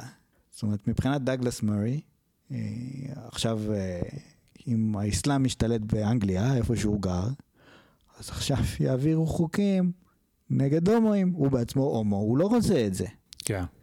אוקיי? הוא רואה ישראל, אז אותו פיסה, אותה פיסת אדמה שמתנהלת באורח חיים מערבי, אם היא תיעלם, זה עוד שטח, זה עוד גורם כוח באזור שהוא מערבי שיעלם. כן, ואז כאילו מין, הצד השני יתחזק. כן. ואנשים אומרים, אנחנו לא רוצים את זה. אנחנו בעד התרבות המערבית. אין דין פה עניין של צדק, אני רוצה את התרבות המערבית. היא יותר טובה על כל חסרונותיה. אתה צודק ב, אה, במה שאתה אומר. באמת המאפיין של תומכי ישראל זה אנשים שהם, מבחינתם המערב זה טוב. בדיוק. ובאמת, אתה, אתה גם צודק, זה באמת קו כזה שזה מבדיל, שאלה ששונאים אותנו ומפגינים נגדנו, השמאלנים האמריקאים, מבחינתם מערב זה רע. או, הפלסטינים האמריקאים שונאים אותנו, אני לא יודע אם הם חושבים שהמערב זה כל כך רע, כי הם חיים שם וטוב להם שם. הם גם חושבים שהמערב זה רע, כי כמובן דופקים אותם. אה, בסדר, אוקיי. אתה יודע, אני לא רוצה, להם אני. פחות מכיר אותם. אבל האמריקאים, חד וחלק, המערב זה באמת שורש כל הרשע בעולם כולו, כן? אמרתי, היגיון, זרוק מהחלום, זרוק את ההיגיון, אל תעשה, אל תעשה אפילו. שוב, נזכיר שגבר יכול להיות בהיריון, והוא פשוט, יכול פשוט להיות אישה אם הוא רק שם, אה, עושה תספורת, כאילו. זה רמת ההיגיון שאנחנו מדברים עליה. אוקיי, עכשיו, בא האדון ביל אקמן הזה, כן, שהוא הכוח המוביל, שהוא יהודי אמריקאי, איש עסקים, מיליארדר, מנהל איזה קרן גידור שחולשת על לא יודע מה, 300 מיליארד דולר ותורם להרווארד. הרבה מאוד יהודים, יהודים באופן מסורתי מצביעים לדמוקרטים. ואלה מהם שהתעשרו, תורמים הרבה כסף לאוניברסיטאות. או נגיד אה, דרשוביץ, כן, שהוא היה מרצה בהרווארד הרבה שנים, ותורם לאוניברסיטה. אוקיי. אז האקמן הזה, הוא התחיל להתחרפן, הוא אומר, מה, מה קורה פה? למה מאשימים את ישראל, סטודנטים בהרווארד מאשימים את ישראל בהכל, כן? מילא תגיד, לא יודע מה, ישראל לא בסדר, כיבוש, מה כיבוש, אבל כאילו, להאשים אותה בכל הזוועות האלה שקרו עכשיו, זה לא קצת מוגזם? אוקיי, נמאס לי מזה. אני יוצא נגד. והוא בעצם התחיל להילחם באוניברסיטאות האלה. אני כבר לא זוכר את כל השתלשלות המאורעות, כי זה, זה בטוויטר, זה רץ כאילו בקצב משוגע שקשה לך לעקוב. ודי הצליח לו במובן הזה, שזה נגמר בזה שהרפובליקנים, בגלל שהם שולטים בבית הנבחרים, יש להם כוח לעשות חקירות. אז הם החליטו לעשות חקירה לתוך העניין הזה, וזימנו בצו את הנשיאות האוניברסיטאות האלה, את, אה, נו, הרווארד, MIT ו-UPenn. וכולנו ראינו את הקליפ הוויראלי הזה של הרפובליקנית הזאת שאומרת לה, האם לקרוא לג'נוסייד, לרצח עם של יהודים, זה עבירה על התקנון ביטוי שלכם או לא, ולא כל כך רוצות לענות על זה, כן? עכשיו, אני האמת לא בטוח שהיו קריאות לרצח עם של היהודים, אבל מה זה משנה, זאת הייתה השאלה, אוקיי? ועל השאלה הזאת אה, הם התחמקו, ואז זה היה ברור שהן לא כך רוצות אה, להגן על היהודים במקרה הזה, וזה השערורייה מאוד גדולה. והוציאה אותם רע מאוד, ופגע במוניטין שלהם, עד כדי כך שביופן הנסיעה התפטרה. זאת אומרת, היה מספיק לחץ בשביל שהיא תעזוב את התפקיד שלה. טוב, יופי, עכשיו, בינתיים השניים האחרות נותרו על כנן. ואני לא כך הסתכלתי על הזאת מ-MIT, רוב התשומת לב מתמקדת בנסיעה של הרווארד, כן, שקוראים לה קלודין גיי. ויש מאבק עכשיו. עכשיו, מה מעניין? מה שמעניין זה הדבר הבא, יש בעצם איזה מין... היהודים זה משהו מיוחד, אוקיי? זה משהו מיוחד כי מצד אחד הם מיעוט, והרגו אותם בשואה, ובארצות הברית היו כל מיני חוקים אנטישמיים ותקנות אנטישמיות בעבר, כן, היום זה כבר לא, לא חוקי, אבל זה היה, בהרווארד ספציפית למשל, היו מגבלות על uh, מכסות, על סטודנטים יהודים, שלא יהיו יותר מדי מהם, כן? זה לא ידעתי. זה קצת מצחיק, גם היום בעצם יש, בגלל העניין הזה של ה... לא משנה, לא ניכנס לזה. affirmative action, כן. כן. Uh, היה מזמן, uh, אז אנחנו בתור שמאלנים, טיפה קשה לנו לתקוף את היהודים. קצת קשה לנו לתקוף אותם, כי זה מפר את הפרדיגמה שלנו. הפרדיגמה שלנו זה שכל המיעוטים הם כאילו ביחד נגד האדם הלבן. הנוצרי וה... אה, אה, ורב ההון והסטרייט, כן? זה האויב. זה קצת מסובך. מצד שני, היהודים הם בעצמם לבנים. עכשיו, יש ויכוח שלם, מי לבן, מי לא לבן. אנחנו לא גזענים, אותנו זה לא מעניין. זה מאוד מעניין את מי שזה מעניין. אבל היהודי נתפס כלבן, יהודים באמריקה, רובם, המוצא שלהם מאירופה, הם נראים לבנים. ואוקיי, הם מרגישים גם לבנים הרבה פעמים, כן? כאילו, זה, כל הרעיונות המטופשים האלה של, ה, של השמאל. אז, אז היהודי הוא גם המיעוט המדוכא שצריך להגן עליו ולעזור לו, והוא גם המעמד המדכא שצריך להילחם בו. אז מה עושים? כמובן שהתשובה היא מה שנוח מבחינה פוליטית. אם אנחנו, אה, למשל, למשל, אם יש ביקורת, אם מישהו אומר על ג'ורג' סורוס שהוא מממן אה, מה שנקרא תובעים, כן? שתובע הכללי בארצות הברית זה פוליטיקאי, זה לא כאילו, זה לא כמו בארץ שזה. פשוט ג'וב, שמממנים מקורב, לא. זה פוליטיקאי שנבחר בבחירות ויש לו מפלגה, ובקליפורניה יש, בסן פרנסיסקו, בלוס אנג'לס, כבר העיפו אותם האמת, אבל היו תובעים מאוד פרוגרסיביים, שפשוט סירבו לתבוע את הפושעים. אז המשטרה עוצרת נגיד מישהו ששדד חנות, ומשחררים אותו, כי אתה לא יכול לעצור אותו בלי סוף, חייב, להת... חייב להיות משפט. אלא אם כן התובע מחליט שאין עניין לציבור במשפט, ואז אין משפט. אז זה אחת הבעיות שהובילו לעלייה מאוד גדולה בפשיעה ב- ב- בקליפורניה. עכשיו, באמת, ג'ורג' סורוס, שהוא מיליארדר יהודי, תרם הרבה מאוד לקמפיינים של האנשים האלה, והוא כזה, הוא שמאלן. אז אה, בא מישהו, נגיד איזה אחד כזה, לא יודע, מייקל שלנברגר, הוא דמות מפוקפקת לדעתי קצת. אבל הוא נגיד מנסה להילחם במגמות האלה בערים בקליפורניה, כן, בבעיות שהורסות את הערים שם. והוא, יש לו ביקורת על ג'ו סורוס, הוא אומר, אה, כאילו, אני לא יודע למה הוא מקדם את האג'נדה הזאת, אבל לדעתי זו אג'נדה הרסנית. אז מיד יגידו לו שהוא אנטישמי, כי ג'ורג' סורוס הוא יהודי. אז זאת אומרת, כשנוח לנו, אז אנחנו מגינים על היהודים. כשלא נוח לנו, דהיינו, כשביל אקמן יוצא נגד אה, אוניברסיטת הרווארד ואומר, מה זה הדבר הזה, כן? אה, אז אנחנו, אז הוא לבן, כן? והוא מיליארדר, כמובן, איך גם צ'וט שור הוא מיליארדר, לא חשוב. אז יש פה עוד עניין ציני כזה, של לפעמים היהודים ככה, לפעמים ככה. עכשיו, מה שמעניין, יש פה איזה מין איפכא מסתברא. מצד אחד, יש לבנים, אוקיי, יבוא איזה רפוב... לבן נוצרי, ווספ כזה, רפובליקני, והוא יכול להגיד, ויש, שמעתי קולות כאלה, הוא אומר, רגע, איפה הייתם עד עכשיו? עשר שנים, כן, ש... אתה יודע, שונאים אותנו. אם אתה לבן זה קללה. אתה לא יכול, יש כאילו מרחבים בקמפוס שלבן לא יכול להיכנס אליהם, זה כאילו, זה נכון. זאת אומרת, לפני, אפילו לפני שנתיים כשעשינו את הפודקאסט ההוא, לא הייתי אומר לך דבר כזה, אבל עכשיו אני כבר השתכנעתי שזה, שזה באמת נכון להגיד. יש גזענות נגד לבנים באמריקה.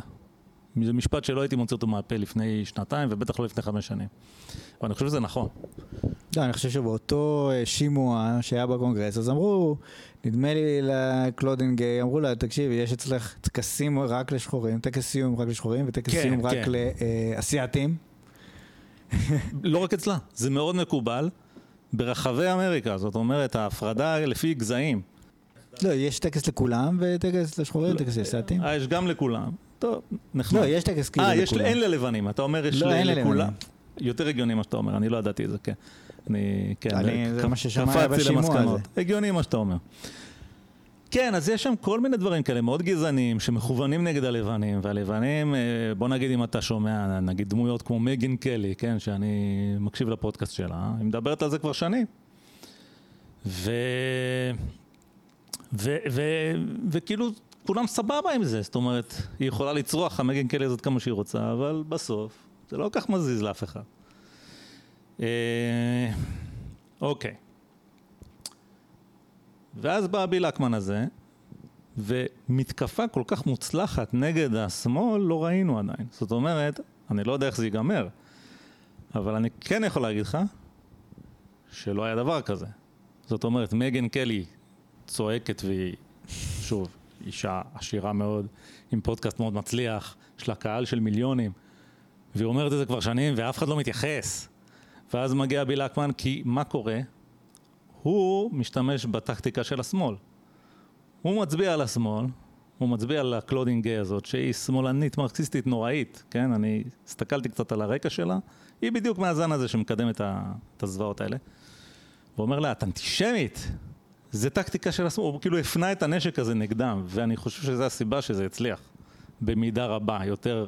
ועכשיו, אחרי שעשה את זה, ואחרי שכבר יש רעש, אז יוצאים קולות, השני קולות היהודים שאני הסתכלתי עליהם, שלושה. הסתכלתי על דרשוביץ, שהוא האמת לא אמר שום דבר מאוד מעניין, ביל אקמן הזה שמוביל את המתקפה, וברי וייס, שהצגתי אותה קודם, נכון?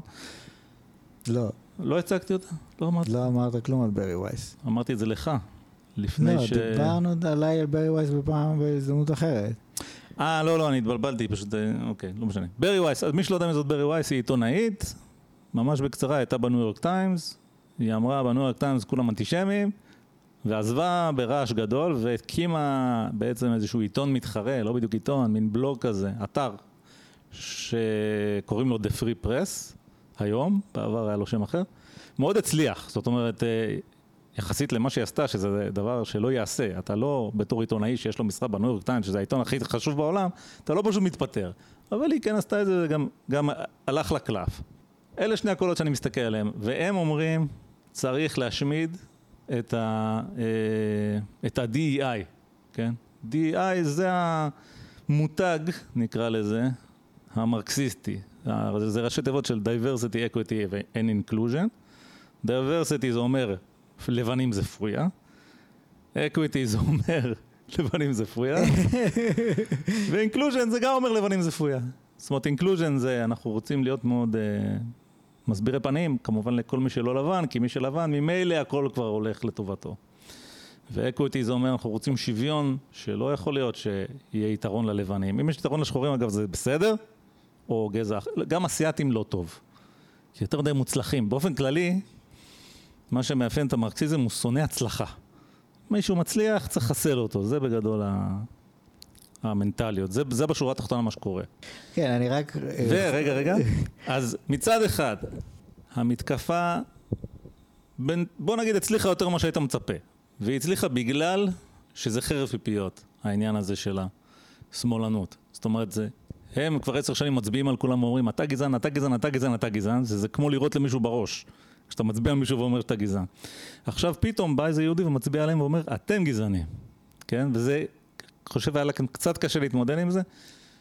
זה חלק מהמקור של הכוח של הדבר הזה. והדבר השני שקורה, ועכשיו נשאלת השאלה, האם אנחנו נישאר בתוך הפרדיגמה המרקסיסטית, כן? שקצת התהפכה על עצמה, או, כי מה שמעניין זה שהצד שתקף והשתמש בנשק הזה, שזה ביל אקמן, הוא לא ממשיך ככה. זאת זאת אומרת, יכולת ללכת בשני כיוונים. כיוון אחד יכולת להגיד, זה לא בסדר שאתם, שמגינים על כל המיעוטים בעולם, לא מגינים על היהודים. אני רוצה כיסא ליד השולחן, ואני רוצה שיתייחסו אליי כמו שאתם מתייחסים להיספנים ושחורים וזה. אבל היהודים לא אומרים את זה, וזה רק מראה לך שהם לא היו שייכים לשם מלכתחילה. הקולות היהודים אומרים, אני רוצה להפוך את השולחן, כן? אני בעצם מתחבר עכשיו למגן קלי ולכל הלבנים האלה, שזה מדהים, לא היו מסוגלים בתור אדם לבן, אתה פשוט לא יכול להצביע על מישהו ולהגיד לו אתה גזען נגדי, זאת אומרת אתה יכול אבל אתה נראה מגוחך. זה, אתה לאט לאט מתחיל להיראות פחות מגוחך כי זה כבר נעשה בולט לעין שזה באמת המצב. אז, אז עכשיו נשאלת השאלה, האם הפרדיגמה הזאת תתהפך? כי זה מה שהם מנסים לעשות, וללכת נגד כל הדבר הזה. אה, וזו השאלה המעניינת, אנחנו נחיה ונראה. יש פה איזה משהו שרשמת אבל לא אמרת. אוקיי, כי לא הסתכלתי בכלל ברשימה שלי, הכל מהראש. קודם כל, כל הדברים שאמרת, כן, זה היה מאוד מעניין, אני לא ידעתי הרבה מהדברים האלה, אבל העניין המרכזי הוא שאם אתה מסתכל בחוקים, בתקנון האתי של הרווארד, אז אתה באמת רואה שאם אתה משתמש בפרונן הלא נכון, זה לצורך העניין הפרה של תקנון הרווארד. כן. אבל... אה, נגיד להגיד, אה, there is only one solution, אינתיפאדה revolution, זה בסדר. כן. אה, כמו שאמרה גברת מגיל מיופן, שהיא אמרה, if the speech turns into contact. כן, זה היה, היא שזה היה די, די, די משעשע. זה מציג מעבר ל... זאת אומרת, זה מציג אותם באופן מגוחך. מעבר לכל הדברים, זה מציג אותם באופן מגוחך. אבל זה אחרי... עניין כל כך את בנאלי, כמו, אוקיי, אם אני קורא למישהו בפרונן או לא נכון, יכול להיות שטעיתי או לא יודע מה. אתה עברת על ה-code of contact, אתה ממש צריך לפחד מלהשתמש, מלפנות לאנשים. אתה לא רוצה להסתבך. כן. אתה לא רוצה להגיד, excuse me sir, sorry. לא, אתה כאילו משתדל להיות הכי, לא יודע, אני לא יודע בכלל איך אתה מתנהל בסביבה כזאת. עכשיו, תראה, זה שדה מוקשים, ולפעמים אתה עולה על מוקש. אין איך לתת בזה. נכון. עכשיו, כשאומרים לך, אוקיי, לא, אבל פתאום, שקוראים לאלימות מפורשת, אמיתית, לא זה, זה כבר אה, הופך להיות מותר. זה דבר ראשון, שכאילו הרבה מאוד אנשים שהם רגילים, סתם איש מהרחוב, הוא לא כל כך שמאליני, לא כל כך ימני, איש רגיל, סתם. הוא רואה את הדברים האלה, הוא פתאום אומר, רגע, משהו פה מוזר, זה דבר ראשון. דבר שני, הדברים שכאילו החמאס עשה ב-7 באוקטובר, הם דברים שבוא נגיד, הם מזעזעים. כן. זאת אומרת, מה, מה, איזה מין דבר זה להיות בעדו? זה הזוי. כן. אתה יכול להגיד, אה, די לכיבוש, פה, שם, אה, לא, לא, לא יודע, אתה, יש הרבה מסרים שאתה יכול להגיד לפני שאתה אומר, אוקיי, אני תומך אה, 100% בחמאס, אוקיי? כן. From the river to the sea. אה, זאת אומרת, כמו שדיברנו, הם, אין להם מושג הרי, גם אנחנו שגרים פה וחיים את הסכסוך הזה, לא יודעים הכל. רק עכשיו גילינו מי הסוהר בבית הסוהר בעזה, שזה חמאס ולא אנחנו. כן, כן, זה נכון. ו- האמת שזו תובנה מאוד מעניינת שלך, שאני לא חשבתי עליה קודם. כן. איך אבל הם יש יבינו את זה? זה הרי מופרך. ובטח שהם בני 20, הם לא יודעים כלום. כן. כן. אז... אבל אנשים רגילים מסתכלים על זה ואומרים, בואנה, כאילו, מה קורה פה? זאת אומרת, יש פה שני דברים, כן? שים לב לשתי הנקודות שאמרתי. אחת, זה קצת מגוחך, שכאילו... זה קריאה לאלימות, כן, ופרונאונס לא, כאילו מה, אנחנו השתגענו? מה זה הבית ספר, מה זה, מה זה הקולג'ים האלה? כן. כן. זה דבר ראשון. ודבר שני, אוקיי, החמאס הם לא חבר'ה נחמדים, מה פתאום אתם בעדם? אפשר להיות ביקורת אה, נגד ישראל, אבל אפשר להגיד, אוקיי, two state solution, או כן. Palestine and Israel זאת אומרת, will מה be free, קרה אבל שאתה אומר זה exhilarating, כן?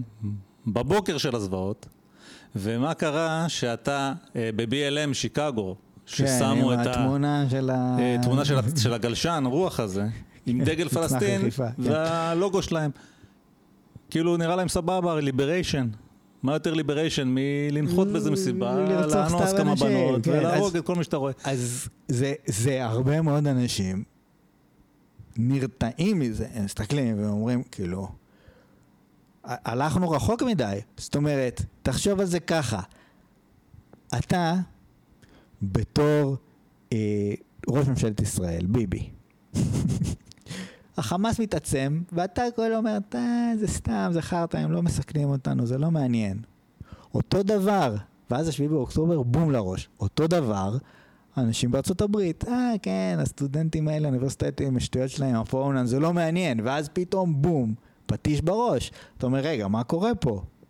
ישראל עצמה לא כזאת חשובה, תהיה ישראל, לא תהיה ישראל, אני באמריקה, מה אכפת לי? אבל ההתנהגות הזאת, מה זה? התרבות הזאת, מאיפה היא מגיעה? מאוד מעניין מה שאתה אומר. מאוד מעניין מה שאתה אומר. כי, נשאלת השאלה, אני חוזר לאיש, אני חוזר, ל- אני, בתור הנציגה שלי של הציבור הזה זה מגן קלי, בסדר? אני חוזר למגן קלי. ו... ואנשים ששומעים את הפודקאסט שלה, כ- כמוני, כן? ואני לא מבין את זה, אבל יש ביהודי משהו. בגלל שתגיד לי, באמת, עד עכשיו, זאת אומרת, אם אתה אומר, אתה יודע, אני קצת המום ממה שקורה, כן? לא שמתי לב, היה פה איזה תהליך, ואני מתעורר כאילו פתאום, ומבין שהעולם התהפך עליי, אוקיי? שזה מה שאתה מתאר. מי שהתעורר והבין שהעולם מתהפך עליו, זה לא האדם ברחוב שאתה מדבר עליו. כי הבן אדם הזה שומע את הפודקאסט של מגן קלי, והוא מזמן הבין שהעולם מתהפך. מי שהבין שהעולם מתהפך, זה אה, יותר, אני חושב, ביל אקמן, אוקיי, אוקיי? בסדר. לא, זה חשוב, כי ביל לא, אקמן זה בן אני אדם מאוד. חזק. לא, אני מקבל את זה. כל מיני אנשים כאלה שיושבים יפה, אוקיי?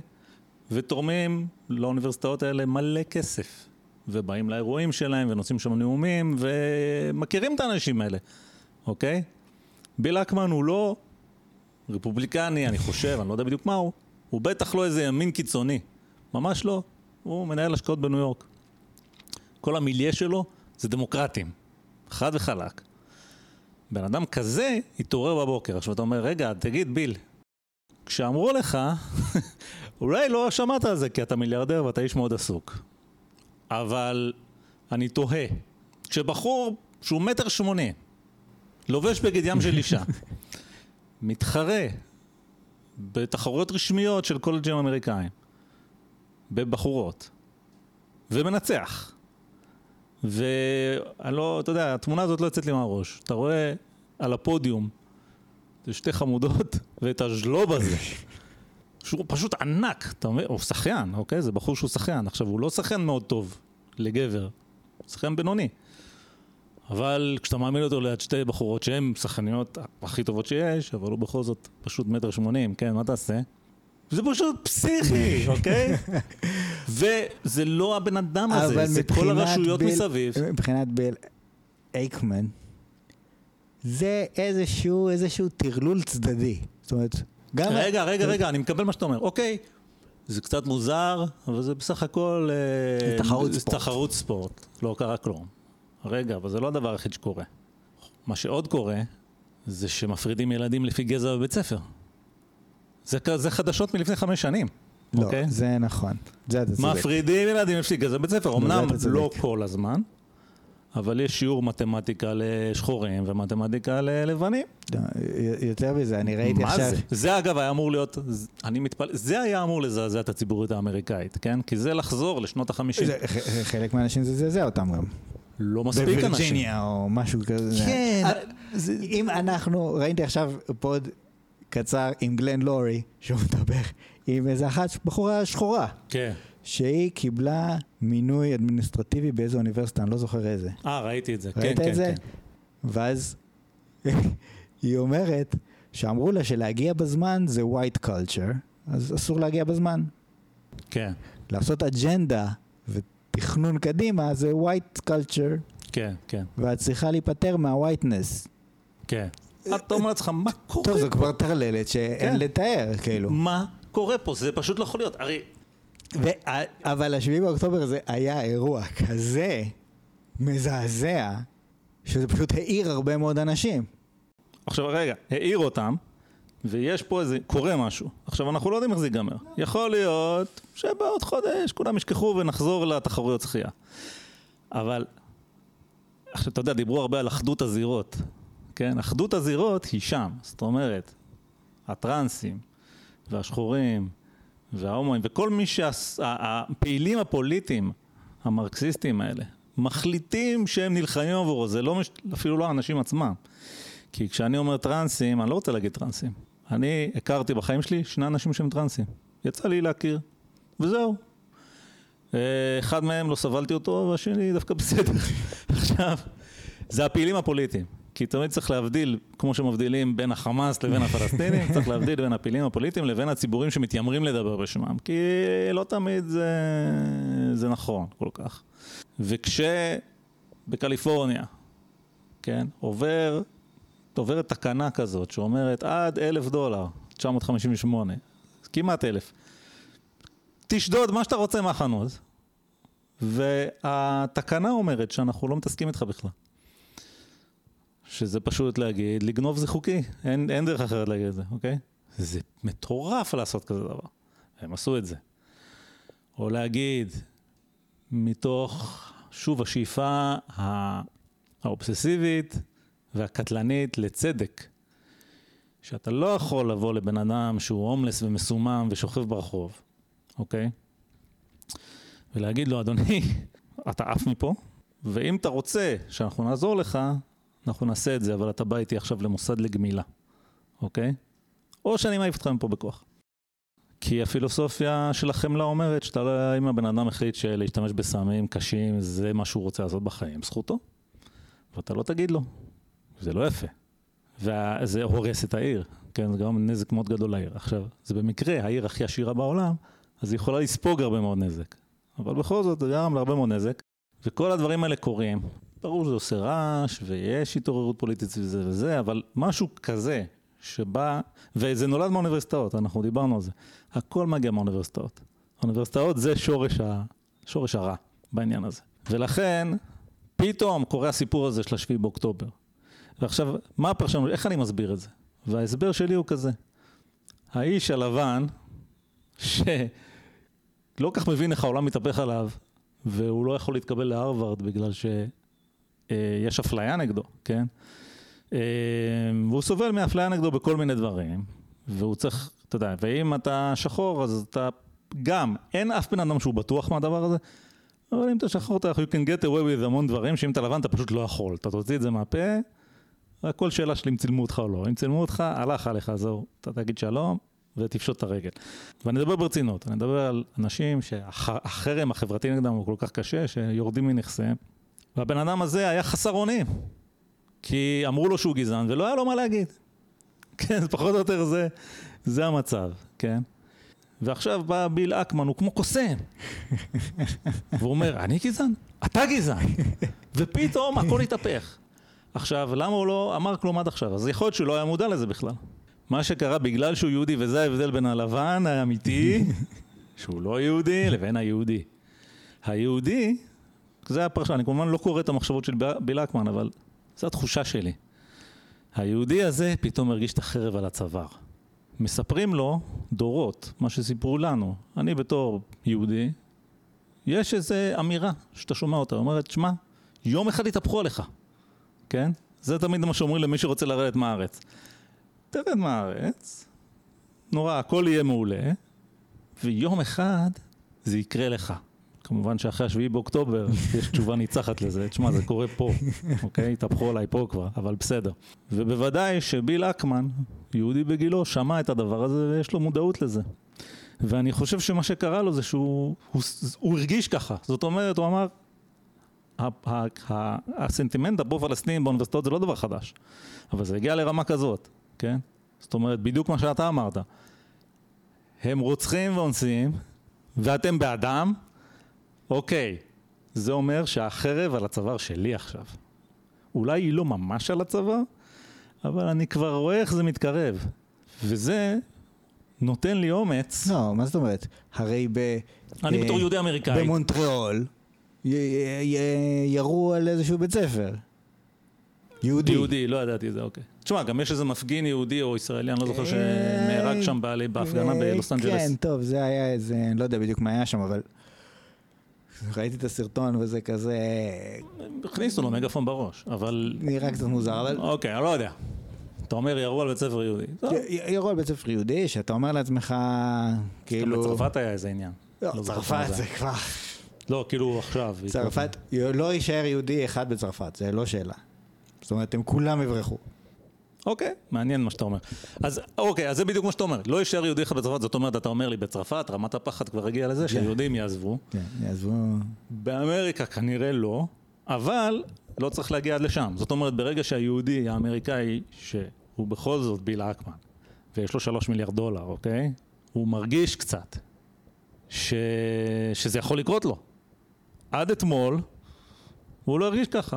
זה היה משהו שאמרו לו בבית, כן?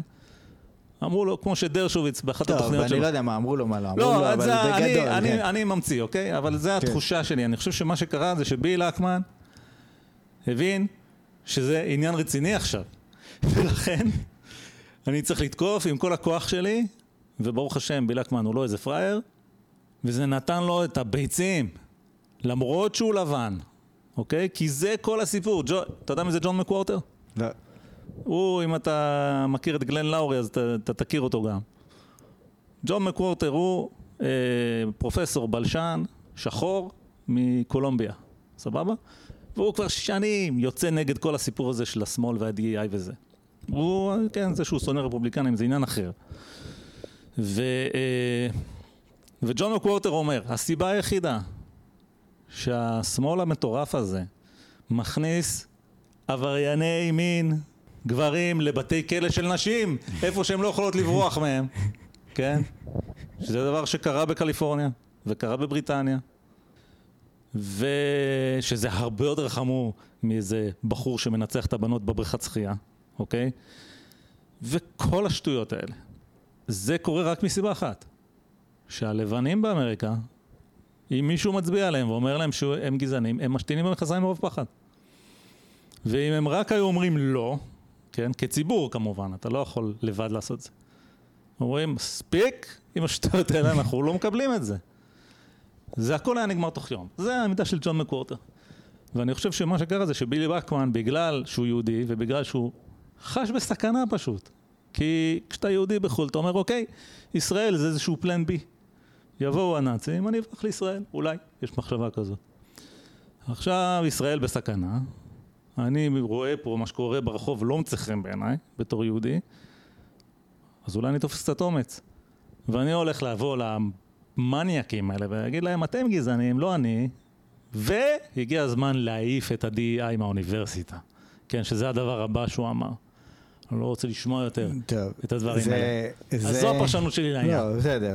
זה- הפרשנות שלך לעניין. כן. זה זה גם מעניין, כי אני לא הכרתי עד הסוף את הסיפור הזה. מה שכן, אני יכול להגיד לך למשל שהבוס שלי בעבודה, שהוא אה, דמוקרטי מאוד, הוא כאילו אומר Republicans are evil, כאילו, הוא כאילו מאוד מאוד מאוד לא אוהב את הסיפור הזה של כל הפרי פלסטיין, כל הזה, זה כאילו מבחינתו, זה טרללת, וגם כל ה... נגיד, Thank you for the land, הוא מתעב את זה. כן, כאילו, זה בלי קשר לשביעי באוקטובר. כן. זאת אומרת, אני לא יודע, באלברטה, בקנדה, מצאו אה, קברי אחים. כאילו... בסוף זה עורבא ופרח, הדבר, הסיפור הזה. אה, לא משנה. כן. אה, זה מהסיפורים האלה שהם to be true, וזה בסוף יצא עורבא ופרח. לא יודע אם חקרת את זה, אני אומר לך. לא, אוקיי, זה לא חשוב. אבל בעקבות זה התחיל העניין הזה של להגיד Thank you for the land בכל התחלה של ישיבה או משהו כזה, גם ראיתי את זה בכל מיני סרטונים, אבל במשחקי כדורסל, אז לפני הזה, Thank you for the land. כן. והוא אומר, כאילו, למי זה עוזר בכלל? זה משפיל. זה, כאילו, אם אתה נייטיב קנדיאן, כן, כל היום מזכירים לך אז אתה כאילו, אתה רואה את כולם. חוגגים, וכאילו אומרים לך, כן, thank you for. כאילו, איך אתה היית מרגיש אם אה, אם היו כאילו אומרים לך, כן, אה, אנחנו, זה Jewish heritage, בוא נראה אנשים רוקדים הורה באמצע המגרש, וכאילו רצחו את כולכם, אז כאילו נעשה עכשיו ריקוד, שכל מיני אנשים ירקדו הורה, כאילו, אתה אומר, מסתכל על זה, אתה אומר, כאילו, בכלל, כן. מה זה השטויות האלה? זה לא עוזר לי בכלום, כאילו, די. וכאילו, הוא מבחינתו אומר, מה עושים עכשיו כדי לשפר את מצבם? ולא מעניין אותי מה היה בעבר, זה לא משנה. יותר מזה, יש בקבוצת וואטסאפ הזאת איזה חבר שלו שהוא יהודי אמריקאי, אנטי ציוני. כן. זאת אומרת, הוא אנטי ציוני, הוא אומר, לא, כאילו, מדינת ישראל לא הייתה צריכה בכלל לקום, ומה שעושים לפלסטינאים זה גרוע, צריך one state solution. אוקיי. כן? צריך שכולם, פשוט בין הים לנהר, יקבלו אזרחות, ויהיו שווי אזרחות, שווי זכויות וזהו. מדינת כל אזרחיה כזה, כאילו. אה, כן. אוקיי, סבבה. אה, שזה כמובן מופרך לחלוטין, הם יהרגו אותנו תוך שנייה, אבל אוקיי, זה מה שהוא אומר. כן. ולאחרונה, ממש אה, אה, לפני אה, כמה ימים, הוא סיפר שהייתה לו תקרית אנטישמית. אוקיי. הוא אמר, fuck it, מצידי שיהרגו מיליון פלסטינאים. זאת אומרת, זה לא לקח הרבה זמן. סיפור מעניין מה שאתה אומר. כי מה קורה? נו. מה- כי מה, מה, למה- איך זה שהישראלים הם פרו- פרו-ישראל? אני לא פרו-ישראל בכלל. אמ, אני לא רוצה למות, כן. אוקיי? זה הכל. אני לא חושב שאנחנו צודקים, אני לא חושב שאנחנו טובים, אני לא חושב ש... אני חושב שאנחנו תרבות המערב, אני אוהב את תרבות המערב, אני רוצה להישאר מערבי. אני לא רוצה שיכבשו אותי אנשים לא מערבים ויכריחו אותי לעשות דברים. כן. ואני רוצה גם לחיות, אני לא רוצה שיהרגו אותי. אז אני פרו-ישראל, אבל מישהו לא, אז הוא יכול לדבר על צדק ושמדק וכל מיני דברים כאלה, אבל כשזה מגיע אליך לבית, אתה פתאום אומר, רגע, רגע, רגע, רגע, רגע, צדק זה נחמד, החיים שלי יותר חשובים. כן. אז כאילו, כשמדברים, הרבה אוהבים ל- ל- לדבר על, אה, על יחסי המתים, זאת אומרת, בישראל מתו מעט, ואצל הפלסטינים מתו הרבה, אז כמובן שאנחנו הרעים. כן. כי מה, אנחנו הורגים להם, מה, לא הגבנו בצורה פרופורציונלית. שזה מעניין, כי מן הסתם אתה יכול לבוא ולהגיד, כן, מה קורה אם אתה בבית, יושב בבית ונכנסים עשרה שודדים, באים, אומרים, אנחנו נהרוג אותך. כן. עכשיו, אם אתה הורג אותם, בוא'נה, אתה הרגת עשרה אנשים, ואף אחד לא מת בצד שלך. כן. כאילו, זה לא בסדר. כן. ומה קורה אם הם באים עם ילדים על הידיים? עוד יותר. נכון? אז כאילו, כשאתה בא ומשחק עם משחקים של צדק, זה כבר דיברנו על זה, אתה יכול להגיע לכל מיני דברים אבסורדיים. כאילו, כן. רק, רק אם תבחר.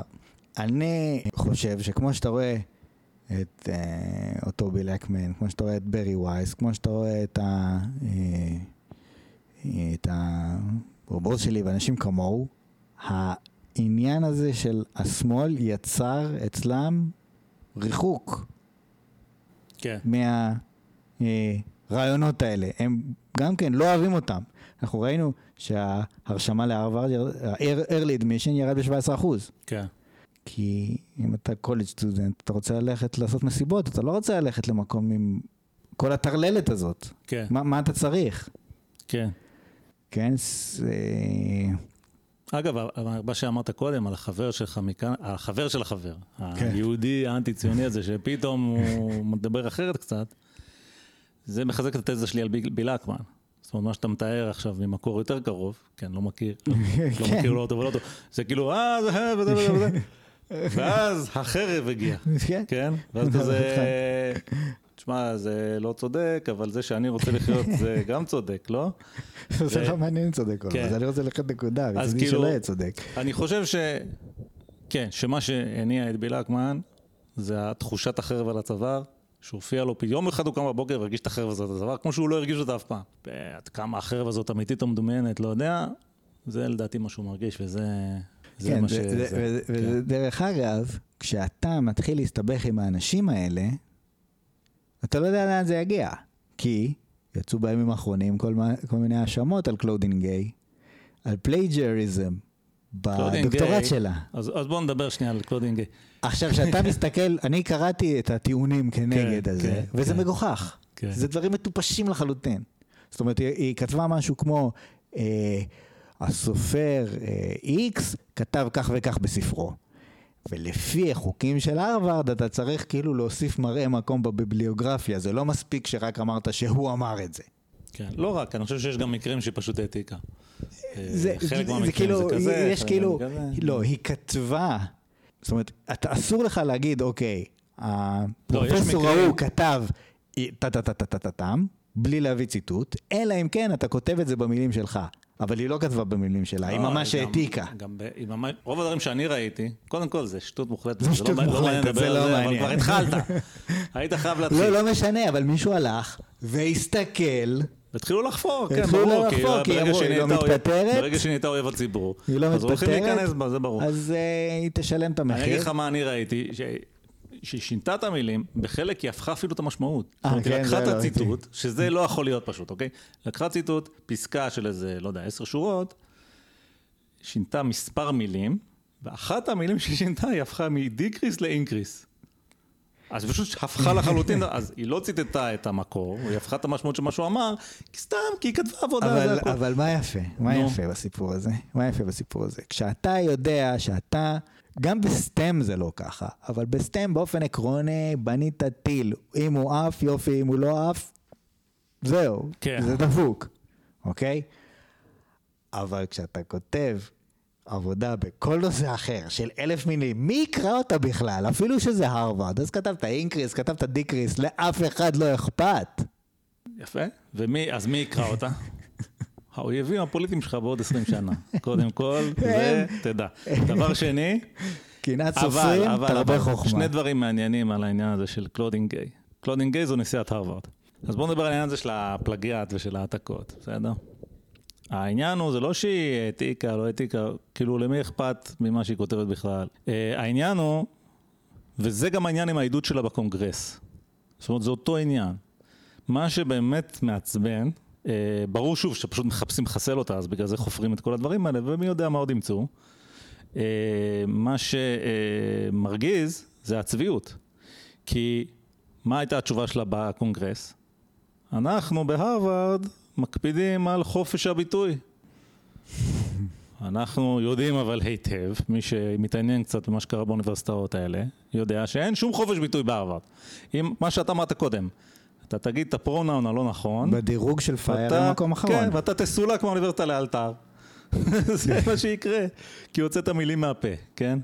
אז, אה, אה, או whatever, או תהיה פרו-ישראלי, או תפתח, אה, לא יודע מה, תרים שם איזה מיצג שאומר, אתה יודע מה, הנה, הנה משהו שלא יסבלו בהרווארד. The West is the best.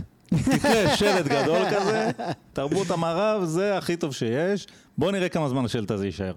אז. ו- וכמו שאמרת, יש אה, מוסד שנקרא פייר שמדרג את האוניברסיטאות לפי המחויבות לחופש הביטוי, הרווארד מקום אחרון, אחרון, הכי נמוך. וכמה שנים ברציפות הם בחמישייה האחרונה, כן. והשנה האחרונה היא מקום אחרון. אז אל תבלבל לנו את המוח. אנחנו יודעים שאת משקרת. אם הייתם באמת מאפשרים חופש ביטוי, אז באמת החוק האמריקאי מאוד מקפיד על חופש הביטוי. אתה יכול להגיד דברים נוראים ואין מה לעשות נגדך, בסדר? אבל את... אה, וכאילו הממשלה לא יכולה לאכוף עליך. אוניברסיטה פרטית כן יכולה. ויש להם באמת כזה code of conduct, אבל הם אוכפים אותו לפי איך שבא להם, אז כאילו הצביעות זועקת לשמיים, זה בעצם מה שבאמת... זה לא ב- צביעות, אתה טועה. או, פה אתה טועה. אתה צריך להבין נו. דבר. לא, זה לא צביעות מהצד שלה. אתה צריך להבין דבר. נו, כן. קלודין גיי, או ליז מגיל, לא מעניין את השטויות האלה. היא לא רוצה להתעסק. מעניין את ישראל, פלסטין, זה לא עניינה, זה, היא מנהלת את הרווארד. נו. עכשיו, קרה המקרה, ואנשים משתוללים בקמפוס, אבל הם מלא אנשים. נו. אתה לא רוצה להתעסק עם זה. זה, זה בלאגן, כאילו, תתחיל לריב איתם עם הסטודנטים, הרי היום הרי המבוגרים מפחדים מהילדים. כן. אתה לא רוצה להתעסק איתם. אם היית מתעסק איתם, הם היו מוצאים את ה plagiarism שלה. אתה לא רוצה, תעשו מה שאתם רוצים. אז אתה מגיע לקונגרס, אתה, המטרה שלך להגיד, כן, פה, שם, להחליק את זה, כדי שלא יכריחו אותך להתעסק עם אותם ילדים, אממ. אוקיי? היא לא בהכרח אנטישמית.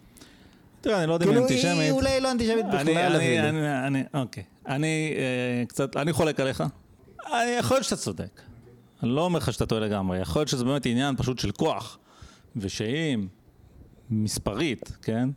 אה, לא יודע מה, הצד הפרו-ישראלי היה שובר והורס את כל הקמפוס, אז, אה, היא הייתה מדברת אחרת, יכול להיות. שזה פשוט עניין של כוח. אבל, כאילו אולי אתה צודק, אני לא יכול להגיד לך שאתה טועה, כי אני לא קורא מחשבות, אני לא יודע בדיוק מה היא. אבל, אני כן יודע בדיוק מה היא מבחינה אחרת, אוקיי? אני יודע. קודם כל, היא מהפעילים הפוליטיים האלה באוניברסיטה, זה מה שהיא עושה. זה מה שהיא עשתה כל החיים. היא פרופסור של African American Studies, זו מחלקה ש... שוב, אם היא הייתה מחלקה אמיתית, זאת אומרת, לא יודע מה, שזה יותר הגיוני שזה יהיה באיזה תת מחלקה של היסטוריה? היסטוריה או משהו כזה. ובואו באמת, אה, לא יודע, נלמד, נלמד על הקהילה האפרו-אמריקאית. אז זה היה בסדר גמור, אבל אנחנו יודעים מה האמת. האמת היא שזו מחלקה של פעילים פוליטיים מרקסיסטים. מה לעשות? אז היא אחת מהם. ולכן לא בטוח שזה רק מגיע מהילדים האלה שמשתוללים, ואם מגיע, היא מאלה שיצרו את הילדים האלה. זה האנשים שמהם זה התחיל. היא בעצמה תוצר של איזה, הדור המרקסיסטי הקודם, כן? שנית, עזוב את הפלגיאט, אכפת לי מהשטויות האלה? אבל יש עניין אחר, וזה אגב אמרו אצל גלן לאורי כשמינו אותה לתפקיד הרם שבו היא נמצאת, שהיא לא צריכה להיות שם. זאת אומרת, אם אתה מסתכל על הנשיא הקודם, אני חושב של הרווארד, כן? שזה לארי סאמרס, שהוא היה, אוקיי, זה בן אדם שהיה שר האוצר האמריקאי, אם אני לא טועה, ואם לא שר אוצר אז זה שר אחר. 115 מאמרים אקדמיים, כלכלן עם שם עולמי, כאילו, אוקיי, זה מישהו בליגה, פרסם מספר ספרים, מישהו בליגה שמתאים לו להיות נשיא הרווארד, אוקיי? זה האוניברסיטה הכי טובה בעולם, כאילו, אוקיי? בכל העולם כולו. יש את השבע האוניברסיטאות האלה, וזה הכי טוב שיש. אז מהאנשים שמגיעים לתפקיד הזה, אפשר לצפות קצת לרמה. אתה מדבר על בן אדם שלא פרסם ספר, אוקיי? עכשיו שוב, אני לא מגנה בדרך כלל אנשים שלא מפרסמים ספרים. גם אני לא פרסמתי ספר, אבל אני לא נשיא הרווארד. היא פרסמה בכל הקריירה שלה 11 מאמרים, שבתוכם התחילה, דחפה את הפלגיאט הזה גם על הדרך, אוקיי? תגיד לי, זה נראה לך הגיוני? שאני, כל ליצן באקדמיה, כן? שרק, לא יודע, שיוצא מהפוסט-דוק יש לו יותר מ-11 מאמרים. היא שם בגלל שהיא פעילה פוליטית, ובגלל שכן, she's the first black woman president of Harvard. וזה מה שאנחנו רוצים, כי אנחנו השתגענו בראש. וזה הסיבה שהיא שם. אמרתי, אמרתי את זה קודם, היא הפרי הבשל של האידיאולוגיה הזאת. בן אדם שלא לא, מוכ... אבל- לא מוכשר לתפקידו, זה- לא זה- צריך להיות שם, הוא רק שם בגלל לב. הפוליטיקה המלוכלכת. שים לב, שים לב. רגע, אבל ו... מה קרה? רגע, ו... רגע, ו... רגע. הצביעות הנוספת, כן, אפרופו מה שאמרתי קודם, עכשיו ברור שמבחינתם הם לא צבועים, כי מרקוזה אמר, פשוט הימנים הם רעים והשמאלנים טובים, חד חלק נקודה, ברור שאני סותם את הפרק לימנים, הוא כתב את זה במאמר שלו, זה מאמר מאוד מכובד, נקרא Repressive Tolerance למי שמתעניין. אז כן, מבחינתה היא לא צבועה. לאנשים נורמליים זה נראה קצת צבוע העסק הזה. ומה שגם נראה צבוע, אגב, גם קצת לסטודנטים, שהרווארד די קשוחים בעניין הזה של פלגיאט. ואם אתה בתור סטודנט תופסים אותך שהעתקת, אתה מורחק מהאוניברסיטה לשנה, על המקום. אה, אז אה, זה, אתה יודע, זה, זה האוניברסיטה הכי טובה בעולם, שוב. הקוד האתי אומר שאתה לא מעתיק בלי לצטט. אתה לא עושה את זה. זה לא היה רעיון שלך, אתה צריך לתת את הקרדיט. אז לא יכול להיות שהנשיאה של האוניברסיטה תהיה אשמה בדבר שמסלקים עליו, לא יודע מה, 12 או 20 סטודנטים כל שנה. אה, ולכן אבל- זה זועק שם. אני אגיד לך משהו, כי או. אני זוכר שהכל התחיל, כל הרעיון של הפודקאסט הזה בעצם התחיל מאיזו מחשבה לשעת לילה מיותרת, שאני אמרתי לך שהעולם בסכנה. זה אמרת לפני. כן, או, נו, אז מה התכוונת? בדיוק התכוונתי לזה. שים לב, מדינת ישראל היא בטופ חמש מדינות שלפי סקרים הן הכי מאושרות בשישה סקרים האחרונים, כאילו שזה היחידים שעשו, אוקיי? תסתכל בוויקיפדיה, אתה תמצא את זה. זה? כל שנתיים עושים את זה לפני שש שנים, משהו כזה. מעניין מאוד. זה עם כל הסקנדינביות, פחות או יותר. ה crime rates, ב crime rates זה נמוך, יחסית. די גבוה, לא מאוד נמוך, אבל די נמוך יחסית לארה"ב, וזה... מה- מה- למרות שזה נראה גרוע וזה מאוד החמיר בשנים האחרונות, ה crime rate הוא יחסית נמוך. יש 20 אחוז, אה, כאילו 27 אחוז הם לא יהודים, זה בערך 20 אחוז מוסלמים, 47 אחוז מהרופאים החדשים הם ערבים. כן. יש לנו שופט ערבי בבית משפט עליון שהכניס את נשיא המדינה לכלא. מבחני פיזה של 2022 יצאו. אוקיי. התוצאות שלהם יצאו לא מזמן. נו, איפה גרטל? המז... המדינה, ישראל לא עלתה בתוצאות לטופ או משהו כזה, אבל המדינה שהכי פחות נפגעה מהקורונה זה ישראל. כל המערכות החינוך ירדו בצורה משמעותית. ישראל, אנחנו מכירים את מערכת הבריאות שהיא טובה מאוד בישראל. ל, ל, אולי אין לנו את המנתחים הכי טובים, אבל את הטיפולים הכי חדשים, אבל לאזרח הפשוט, הטיפולים, כאילו הנגישות והמחשוב וכל הדברים האלה הם ברמה הכי טובה בעולם. יש את קופות החולים, בגלל זה החיסונים הגיעו אלינו. אה, אתה יודע, מדינה מאוד מצליחה, קרדיט רייטינג מאוד גבוה, מדינה מוצלחת, בהרבה מאוד מובנים. כן. יש לנו הרבה בעיות, נכון, יש, את הספר של אורי כץ, הוא יגיד כל מיני דברים. עם כל הבעיות, זו מדינה מאוד מאוד מוצלחת. ה-life expectancy בארצות הברית הוא בירידה. כן. זאת אומרת, עכשיו יש שנאה, או לפחות אין מספיק כבוד, לדברים מוצלחים. קלודין גיי היא לא מספיק טובה בשביל להיות ראש האוניברסיטה, והיא בכל זאת ראש האוניברסיטה. למה? כי אין לזה כבוד. להיות מוצלח, להיות טוב, אתה לא מקבל כבוד.